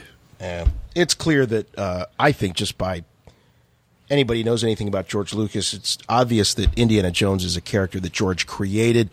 Spielberg helped break the story for Raiders of the Lost Ark and then directed the movie. That Mhm. was his involvement. Yeah. So uh, on the beaches of Hawaii, no less. Right. Um, Building sandcastles. So we've we've got um, quite a bit left here on the rundown. Yeah, we do. Do we want to go into the the other rumor slash conspiracy theory? Do you want to save that for I don't. I don't really have anything to say about it, but I, other than just to address the absurdity of it. Um, All right. Uh, Galaxy's Edge. this is the craziest rumor I've heard lately. All right, so everyone is aware of all the reports of um, attendance at Disney and Galaxy's Edge being less than predicted. Everyone knows about that, okay? And there's a million different reasons for why that's happening. A million different reasons steeped deep in reality, okay? Right, Um, for those of you though out there that are saying that that's a conspiracy, that that's f- made up, it's not. It Bob Iger himself addressed it Right. on the uh, on the call. Yeah. it's a fact. Attendance is down. Yeah. Period. They strategized it so it would be that way. I mean, they didn't want it to be that way, but they cultivated a reality that brought attendance down at Disneyland this summer. I predict no one is going to be talking about those numbers after Galaxy's Edge at Walt Disney World at the uh, Hollywood Studios in Orlando opens. I think that thing is going to be massively. I think you're going to get the crowds there that they were expecting at Disneyland this summer, that they're just simply not getting for, again, as I said, a variety of situations and, and realities. I, I don't see the uh, Orlando park facing that sort of. um Uh, those attendance numbers to be lower than predicted. Now, if that does happen, then I'll really be scratching my head because it doesn't make any sense. Again, and, and if, if it does fail in Orlando to bring in the large crowds, I will again point to the hike in cost for a ticket to go to the park. I, I think Disney has really done a number on themselves. admissions by- cost. Yeah, the admissions cost to get into the park is, I think they're outpricing the marketplace. Quite honestly, uh, it's it's corporate greed at its most sloppiest. Let's just say, you know. But I mean, Disney is a company that's working with a lot of confidence right now, and uh, they've been making a lot of money over the last five, ten years. So, uh, you know, it, it only seems inevitable that that bubble is going to burst on them. And we've sort of seen it happen, at least with Galaxy's Edge launch in Disneyland. Um, but uh, they, you know, I, I think this will be a mute subject a- after uh, the opening in Orlando. We shall see.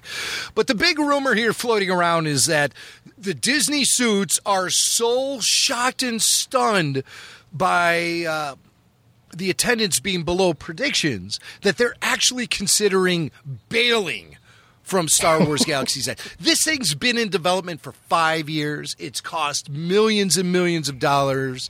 It's been developed by some of the top creative minds at both Disney Imagineering and Lucasfilm. Guys like Doug Chang. Um, they spent a lot of money researching and building Galaxy's Edge.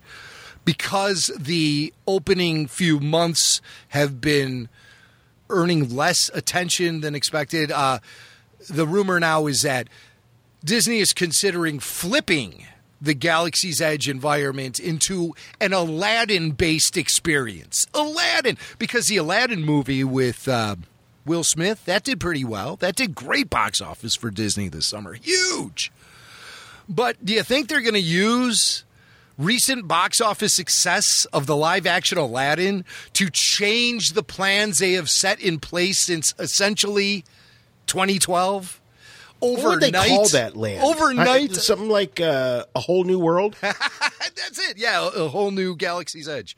So, um, so no, I, I, I can't even tell you how little confidence I have in that kind of rumor. That is some some fan speculation gone just completely amuck, and uh, there is not a chance in hell anyone has had the conversation about converting Galaxy's Edge at this point in history, after it's only been open for a couple of months, converting it into Aladdin Land. That ain't happening. That is not happening.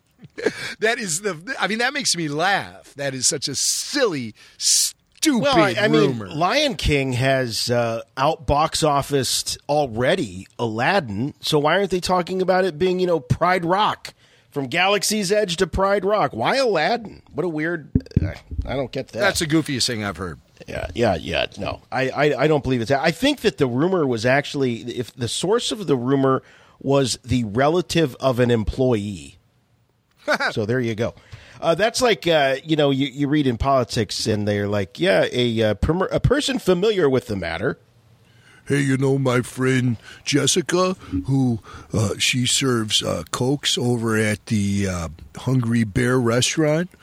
Um, yeah, she heard um, from a very uh, reliable source that they're going to turn Galaxy's Edge into Aladdin Land.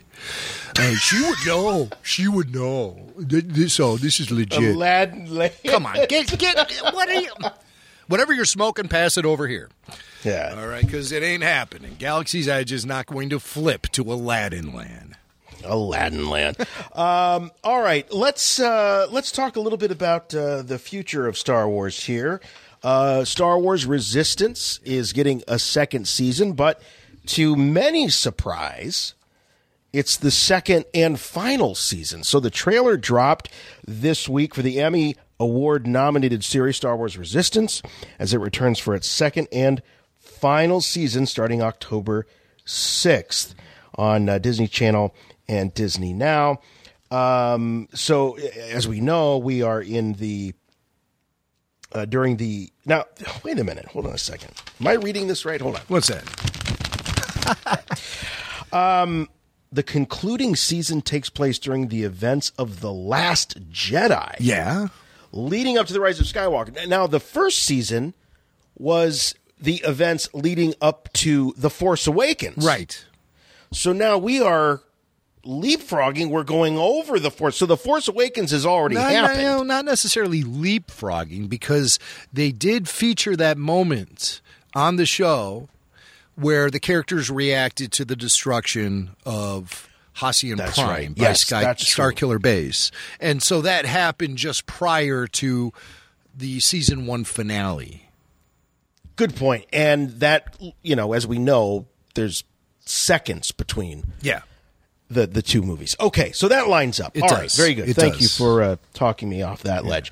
So we got the Kaz and the team. They continue to fight against the threat of the First Order. So this is the series finale. Um, so you know, I have been. I will say this about Resistance. I know that the animation style is uh, not everyone's favorite. Uh, I've been very friendly to the style. I like the style of animation. Uh, I'm a I was really excited about the uh, the new line of action figures, uh, the five inch figures coming out that are sort of that um, Star Wars Galaxy, the the the webisodes. That style, I'm a big fan of the Disney exclusive toy box line inspired by the uh, Disney Infinity game. So I really love to see Star Wars characters, um, the Genndy stuff. I love to see them in different uh, styles. Love it. Um, so my problem has never been with the animation. My problem has just been I, I found the show to be uh, kind of boring. Yeah. To be to be honest with you, Yeah. and and I don't think that um, when you look at the the the way that Star Wars animation has evolved, you started with the Clone Wars, which by the time it wrapped was not just a high point for Star Wars storytelling, but it was really a high point for episodic animation. I mean, it was it was just brilliant. Now it had episodes that were forgettable and filler stuff, and you can listen to each and every commentary we ever made on every episode of the Clone Wars uh, in our archives and on our YouTube channel. But it was when it was brilliant, it was brilliant. And then he got into Rebels, and Rebels had Rebels was smart, not brilliant. It was smart, and I really like the way that it sort of, you know, the way Dave Filoni finessed that sort of conclusion to the Clone Wars and weaved that those story threads in and out of Rebels. That was actually very, very smart. Then we get to uh, Resistance, and there's just absolutely no trace, in, in, in my opinion, of any of the um, n- none of the smarts, none of the brilliance of the other two series. Yeah. It just felt like another cartoon. Right. And that's emblematic of the sliding quality that uh, Star Wars has been experiencing since the success of The Force Awakens. The Force Awakens set the bar so high that Disney stepped away from Lucasfilm and said, they know what they're doing. And it was at that moment then the shit hit the fan, essentially, with Star Wars, the relationship to fans, the uh, quality of the work. And that's all debatable, okay? But that's how I see it. And also, I've noted that fan morale is the lowest it's ever been in my 40 plus years of observing this stuff. And all of that happened just a couple of years ago. That really kicked off in the post Force Awakens era. It didn't kick off with The Force Awakens.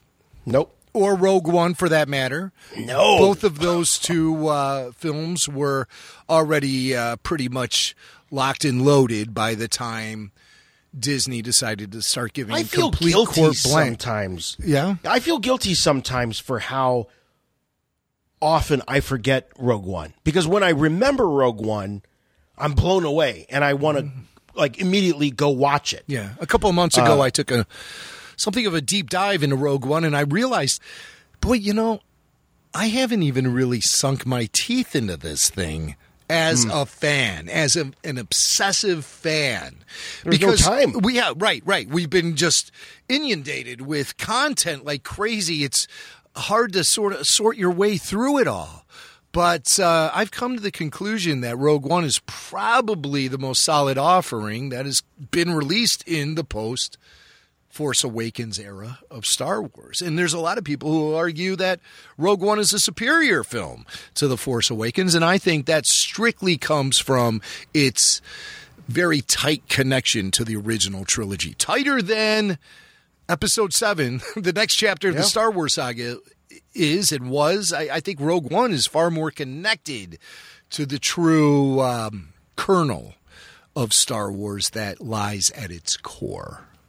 I agree. I agree. Let's break down this uh, this Resistance trailer uh, a little bit. There's some things that we see that uh, are exciting. A couple things that were uh, somewhat shocking, even. Uh, bounty hunters. We see some bounty hunters in uh, the in the trailer. Um, one of the things that I jumped out at me was uh, Kanjiklub. Yeah, they're back. Yeah, Fun to see Kanji them Club is animated. there. I I'm looking forward to seeing those guys in action because basically we just saw them get devoured in uh, The Force Awakens. I, I want to see Right. them involved in a little more action. We see the Crimson Corsair, who was a denizen at Maz Kanata's house or palace or whatever. Um, he was uh, one of the guys who uh, offered to bring along Finn as a member of the crew when he was trying to separate himself from the resistance and all that. Remember, Finn was going to uh, desert Han and Rey and everyone. Uh, he was going to go off with these these uh, bounty hunters that he met at Maz's castle. Crimson Corsair was one of them, and uh, the other was some sort of peg leg alien. And uh, Crimson Now, Corsair. Crimson looks like the Guavian uh, Death Gang. A little guy. Bit, a little bit. Yeah, he does yeah. resemble that. He has that, that red mask and everything. And uh, Crimson Corsair actually is a name that was taken from the Watchmen, and uh, I think it's from some other piece of literary history as well. But I know it from the Watchmen.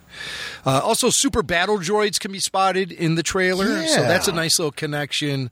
Bringing the sequel era back to the prequel era a little bit. Pull those guys out of mothballs. Yeah, right, exactly. And And do of they work? I mean, you got to change the batteries on those guys. Yeah, they just stay plugged in, you know, and then you charge them up like an iPhone. USB. Yeah, USB. And then the Hutts, the Hutts also make an appearance. So Mhm. uh, that's some good stuff showing up in uh, Resistance. Um, I've noted some new voices have been brought into the fold. Uh, Lucy Lawless, most famously known as. God, I think I pulled something doing that. Oh, oh, I'm hurting. My whole side is hurting after that. But she was the warrior princess. Remember, um, what the hell was her name? Warrior princess. Uh, come on, Xena. Xena. Xena. Jeez. Yeah, yeah, yeah. Well, when you said Lucy Lawless, the first thing I thought of was Lucy Liu, and I'm like, No. what? Lucy Liu. No, she hasn't Lucy been seen Lawless, since. uh, of course. See, She hasn't From been seen since the uh, Drew Barrymore Charlie's Angels film. That was it for Lucy Liu's career, I think. Now, Lucy Lawless has uh, a cameo in one of my all-time favorite comic book guy moments on The Simpsons. What's that? Where uh, he kidnaps Lucy Lawless, and and and she says something about, uh, you know, or you know, what are you gonna keep me forever? And he said, "Oh, please, you think I'm insane? I merely wish to take you to my lair and make you my bride." So we have uh, Lucy. Yeah, Lucy Lawless, Xena. Uh, Joe Manganiello. Yes. Joining the uh, crew. Uh, Joe is going to be playing a character named Axe Tagrin, and Lucy is going to be playing a character, the Aeosian Queen. Okay. Okay. All right. All right. And uh, I, I do predict Star Wars Resistance is going to find have a superior season two compared to season one. Season one, I felt a little claustrophobic. We were constantly stuck on the same planet in the same. Um, space station, a refueling station, whatever it was. It lacked the epic quality I think is essential to all Star Wars storytelling. And I noted that when the characters actually did leave that platform, the rare times they did, that's when the show started to excel.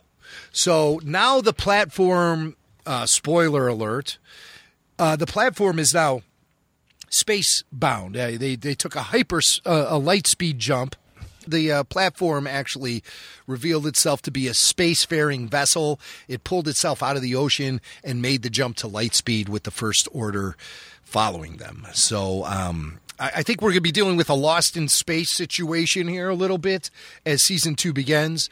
But we know that the First Order is going to catch up with uh, the uh, folks, the Resistance crew on uh, on board the platform, and uh, the events of Episode Eight will also come into play, including the presence of Kylo Ren. And we have a Yes. little little clip of Kylo here. If you are not capable of dealing with them, then I will find someone who can. Aha. Clearly Mm. not the voice of Adam Driver. No. But that is, of course, Skywalker Sounds Matthew Wood, who Yeah.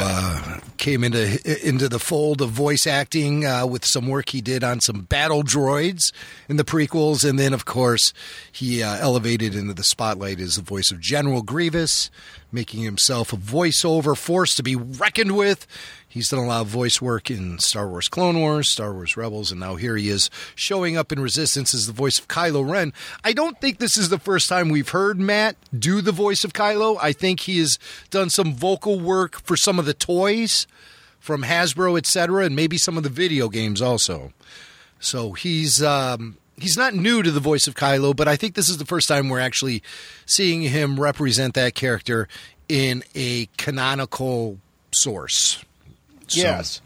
Well, good for Matt. That's great. So he Yeah. is uh, he is now known as, and he can do autograph signings as Kylo Ren. Yeah, among many other characters he's voiced. So, uh, good for uh, Matthew Wood at Skywalker Sound. Congratulations. Uh, one other Matt, well known to Star Wars fans, is Matt the Death Star Tech from the Adam Driver Saturday Night Live bit. Everyone remembers Matt, the, the Death Star Tech. uh, people even cosplay as him.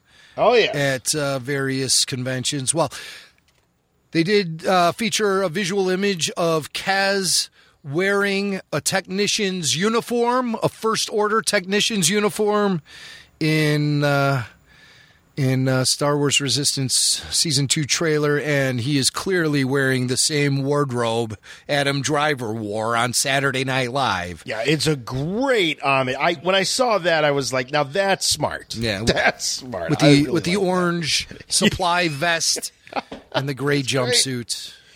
It was great. He's not wearing Uh, the glasses that Matt wore, uh, Adam, uh, as uh, No, no.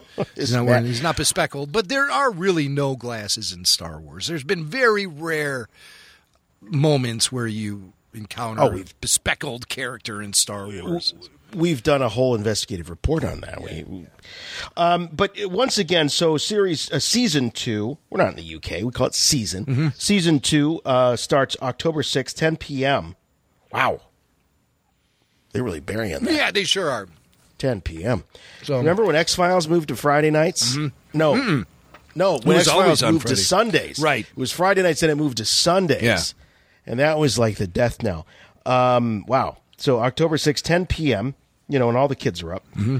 Uh, it's leading up to the rise of Skywalker. Now, that really has me intrigued. So we might get, since it's starting in October, uh, and it's the final season. My guess is it's going to be a short season, Hmm. and I wouldn't be surprised if it wraps up right before the rise of Skywalker wow, you know, released. wow, yeah, yeah, yeah. They'd have to time out the storytelling in such a way that maybe Resistance will continue into early 2020, where some of the characters are dealing with the fallout from the rise of Skywalker. I think that would be very interesting. I think that would be interesting, but Yeah. that would also, I think, perhaps lead uh, fans into wondering, okay, well, what what happens next in a season three? I think they'll wrap it up before uh, Rise of Skywalker comes out. Honestly, uh, but you know something, uh, Jim, that you know we've had a, a history where when one animation project announces its end, we get sort of the rumors and the and the speculation about the second. Um, what are your thoughts about the future of Star Wars animation? Clearly, it will reside on Disney Plus. All the focus right now is in live action. Uh, do you see them taking on another animated project anytime soon? Absolutely. And we might learn details about this at D23, which is happening next weekend. So we know we're going to be getting information about episode 9 at D23. We know we're going to be getting uh, information about The Mandalorian at D23. I wouldn't be surprised if we get some additional information about the Clone Wars revival. And of course, there are very strong rumors out there being reported from Variety and elsewhere that Ewan McGregor has signed on the dotted line to not only star in a Kenobi series for Disney Plus, but also to direct episodes of that series.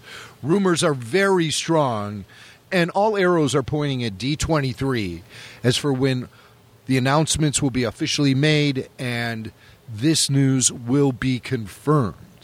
Plus, I wouldn't be surprised if we heard something about the Cassian Andor Rogue One prequel series that I'm personally looking forward to. I think the uh, sky's the limit for that series. So, big things to look forward to with D23 include information about all things Disney Plus, including we're sitting on the edge of our seats waiting for confirmation of an Obi Wan Kenobi Disney Plus series starring Ewan McGregor, something we've been talking about for at least the last year here on Rebel Force Radio, ever since the announcement was made that the Kenobi theatrical release was going to be scrapped as a concept and all pre production, I believe, shifted over toward the Disney Plus platform the day that announcement was made. So, Ewan McGregor returning in Star Wars. I hope so. We'll find out more next weekend at D23, I'm sure. So, uh, looking forward to that. Jason, we have. Well, since you. Oh, I just No, wanted to go. follow up on your D23 talk. Um, I just. This wasn't in the rundown, but I did take a look at the the schedule for D23 and some of the events uh, that are uh, planned for the event. So we're talking about uh, uh, 2019. It's August 23rd through the 25th. Um, on the 23rd, we've got uh, a couple of events that are interesting. Uh, one is the music and sounds of Star Wars Galaxy's Edge. So that's a presentation that's happening there in the arena. Also, um, that same day, Vader Immortal. Now, this is the uh, Oculus Rift. Uh, I don't know what you call it. It's not a game. It's uh, it experience. game? It's like an experience. Experience. They call There them you go. episodes, and Okay. uh, it's an interactive Star Wars entertainment experience. Is the best. I, I wouldn't call it a video game, and I No. wouldn't call it a series. An interactive Star Wars experience is really probably right. hitting Fair the nail enough. on the head. You know. So it's getting its uh, moment in the sun there on stage 28 at uh, D23. But one of the big things is going to be at 3:30. That's the Disney Plus showcase. That goes from 3:30 to 5. That's where I think we'll see some serious Star Wars news. We'll obviously see more from The Mandalorian. Um, hopefully, a wide release of the footage that was shown at Star Wars Celebration. That would be great. Yeah. Um, so we can actually see that in a, in an official release. That's happening, and um, the next day on uh, Saturday the twenty fourth, we've got go behind the scenes with Walt Disney Studios. That's a big deal. That's there in Hall uh, D twenty three uh, from ten to noon. I think that's where there will be a lot of big announcements made about the future of, of the, the films coming out from Disney. Um, I got a little wish for the for the 3:30 segment there on Saturday. Disney on Broadway in concert, a 25th anniversary celebration. Maybe we'll get an announcement of Star Wars the musical. Finally, Yeah, Can we get Star Wars the lavish Broadway musical? Not I don't yet. think it's going to not happen. yet. Uh, maybe down the road, but we're not ready for it yet. Now, this isn't Star Warsy, but this blew my mind. This blew my mind. We're looking at the rundown. I'm looking at the rundown of a Disney event, and I see from 10 to 11 the Simpsons panel. And I thought, what the heck is the Simpsons doing on a Disney event? Fox. Well, Fox. So crazy, isn't it? To see Homer Simpson as at Disney? Yeah, Um, yeah. Disney owns Fox, so now they have they have two of the five major networks, broadcast networks in America. They own ABC and they own Fox.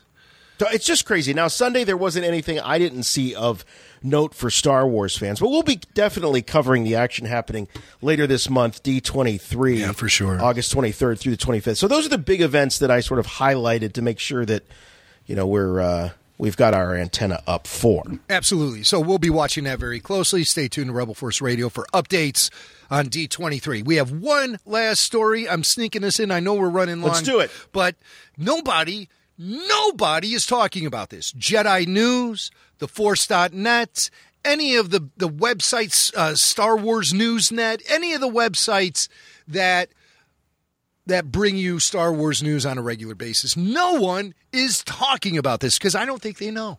But we know here at Rebel Force Radio that Goldberg's actor Jeff Garlin, yep, same Jeff Garlin that hangs out with Larry David on Curb Your Enthusiasm, that Jeff Garlin is going to be in Star Wars The Rise of Skywalker. Whoa. I know, I know. I am shocked by this. How did they news. keep this a secret?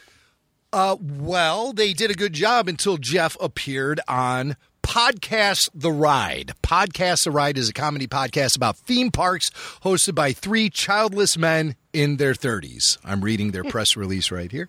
Uh, but uh, Goldberg's actor, Jeff Garlin, obviously has a close connection to one of the hosts on this show. And um, I listened to it because a listener tipped me off. I, I'd love to give uh, props for the tip, and I don't have the listener's name right now, but it did come from the unofficial Rebel Force Radio Facebook group. So whoever you are, thank you very much. Um, uh, but yes, through Podcast The Ride, we learned that Jeff Garlin is appearing in The Rise of Skywalker. Cut one. This is huge. Yeah. You know I'm in the, the new Star Wars.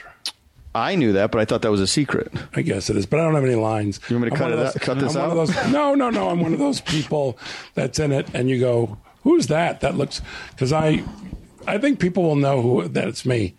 Well, they'll know Oh, so what's they. the, what's the tell? I'm not telling. You can't tell the tell. Yeah, I'm not going to tell the tell. I don't want to do that. Don't tell the tell. yeah, But, I am in it. Huh. But, we, but you think we, with no information, we're with- watching the film, My but we would point know. being is, I worked with the CP30 guy. You did? Who, Oh, so by the we- way, wears the outfit literally. Yeah. Okay. And he's very proper and he, he's very kind gentleman, but he takes it very seriously. Uh-huh. Wow. Yeah. Crazy seriously.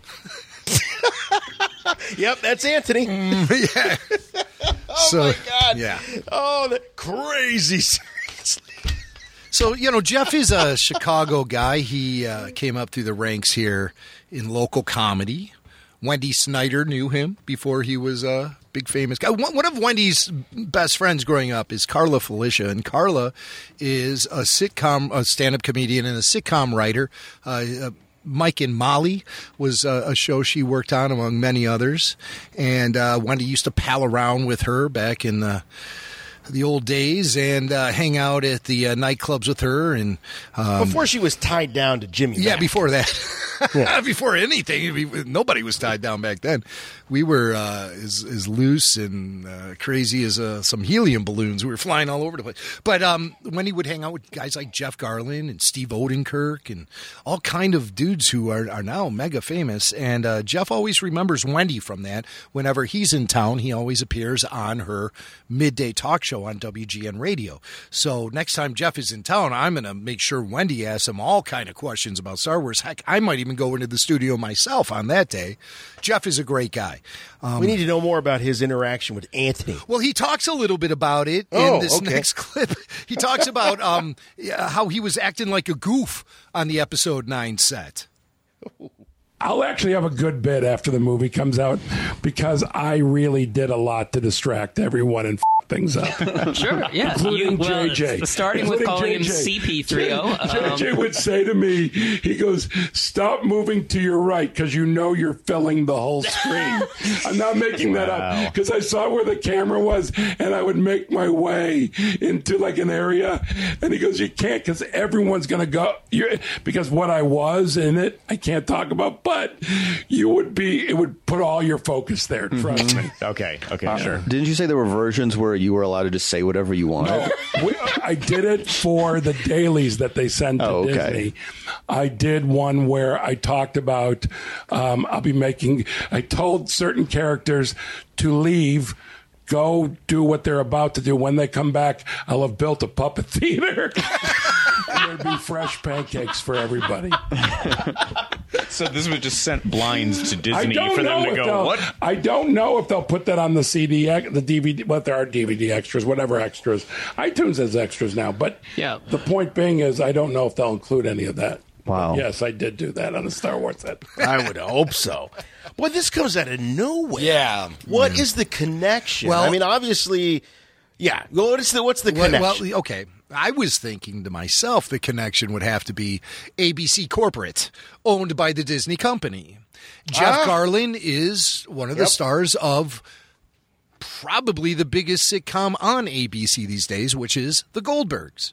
Right. And so I imagine that maybe Jeff and JJ were rubbing shoulders at some sort of corporate event.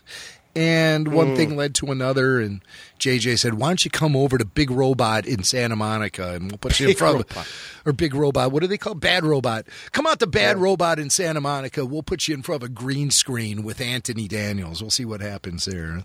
Because I don't know. Maybe maybe Jeff actually was out on the set in London. You know, maybe he was there at Pinewood Studios.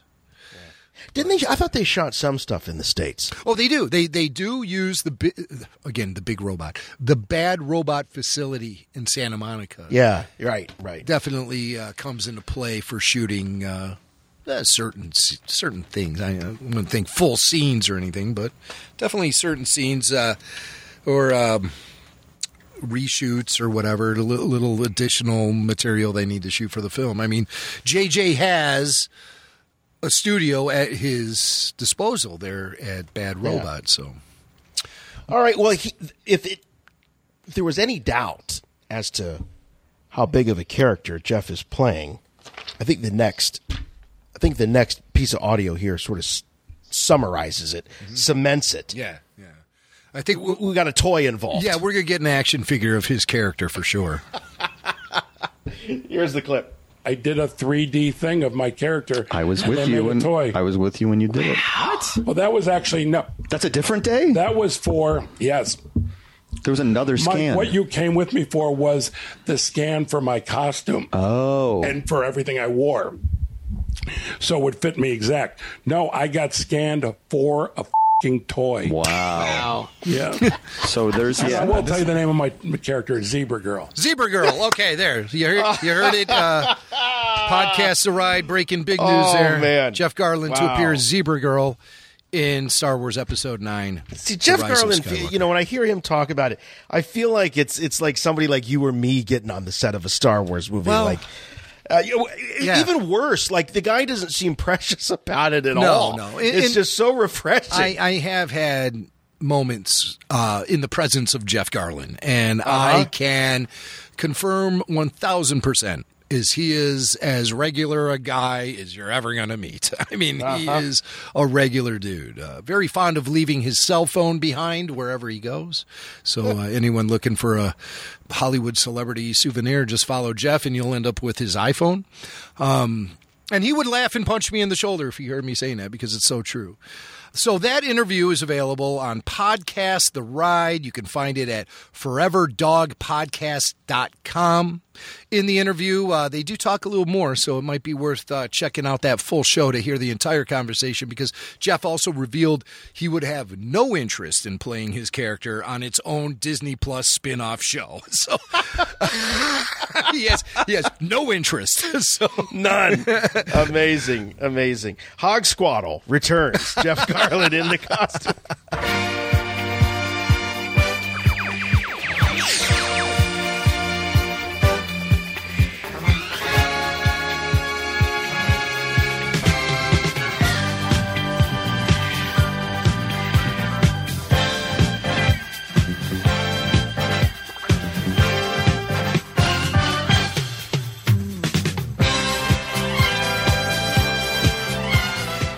Well, it certainly is an interesting time to be a Star Wars fan these days.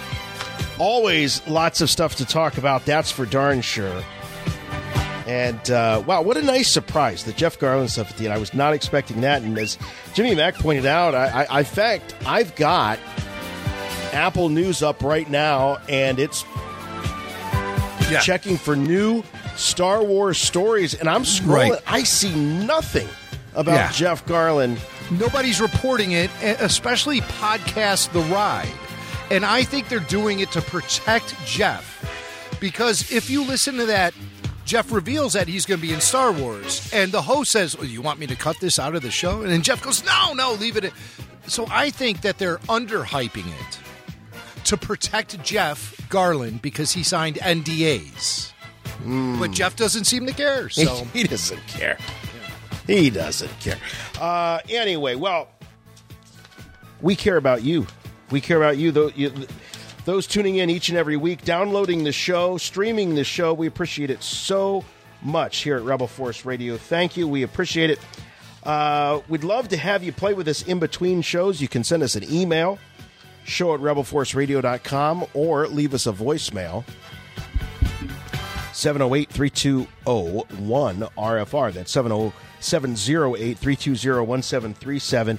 And if you can't get enough of Rebel Force Radio, check out RFR on Patreon. And you'll never miss an episode of any of our bonus content. Plus, we've got giveaways, and uh, whenever we have Rebel Force Radio events, you get early access to those. And with a new Star Wars movie being released here in the next couple of months, stay tuned about those Rebel Force Radio events. Also, uh, we mentioned earlier about our YouTube channel. Make sure you subscribe, please, and click the little bell. Get updates whenever we release a new video. Jimmy's releasing sometimes two, three a day. It's incredible. The- I'm a workaholic.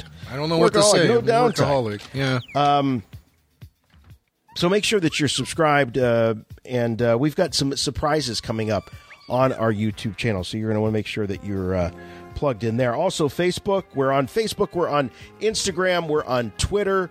Uh, that Twitter handle, by the way, RFR Rebel Force. That's RFR Rebel Force, and uh, we love to uh, talk to you there and uh, all over social media. Uh, the official website, rebelforceradio.com. Check it out for all things and everything Rebel Force Radio, including merch, RFR merch. You need that coffee cup. You need the mug. You need the t shirt, baby onesie. We got it all over there. Got all kinds of stuff going on. And um, iTunes. Uh, last week, Jimmy busted me for not saying iTunes. Fine, iTunes. Oh, I don't care. I You just thought it was get- last call, you know? last call for iTunes.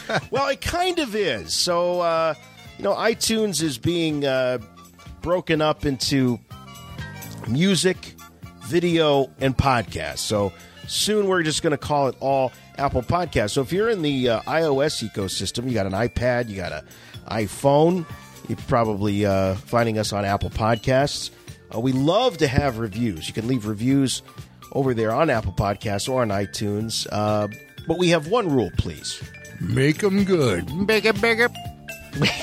Yeah, you got to find us streaming. We're all over the web. We're uh, we're at wgnplus.com, as we mentioned, YouTube, iHeartRadio, Spotify, uh, Google Play, of course, Stitcher, SoundCloud, anywhere you can find podcasts. I I, I love uh, Pocket Cast. That's one of my favorite uh, podcatchers. That's the one that I use, and the Apple Podcast app is great as well, especially if you're going to plug in that exclusive Patreon RSS feed. The Apple Podcast app works great. As a matter of fact, I knew that Jim had put some uh, new uh, audio out there because when I woke up this morning, I got a push notification that uh, two new episodes were available on that s- exclusive Patreon feed. So Yes, yes. it's great stuff. It's All right, awesome. we'll see you next time. Lots to discuss. We are counting down the days, the weeks, the months to the release of Star Wars Episode 9.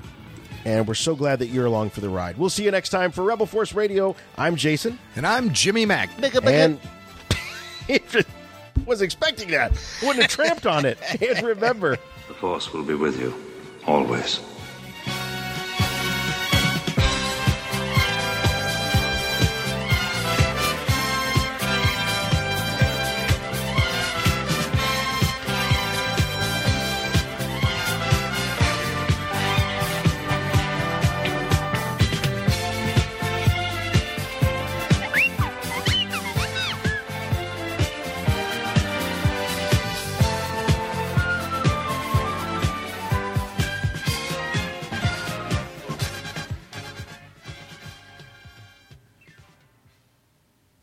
Doing here, man? Oh, come on, bro. It's the wars.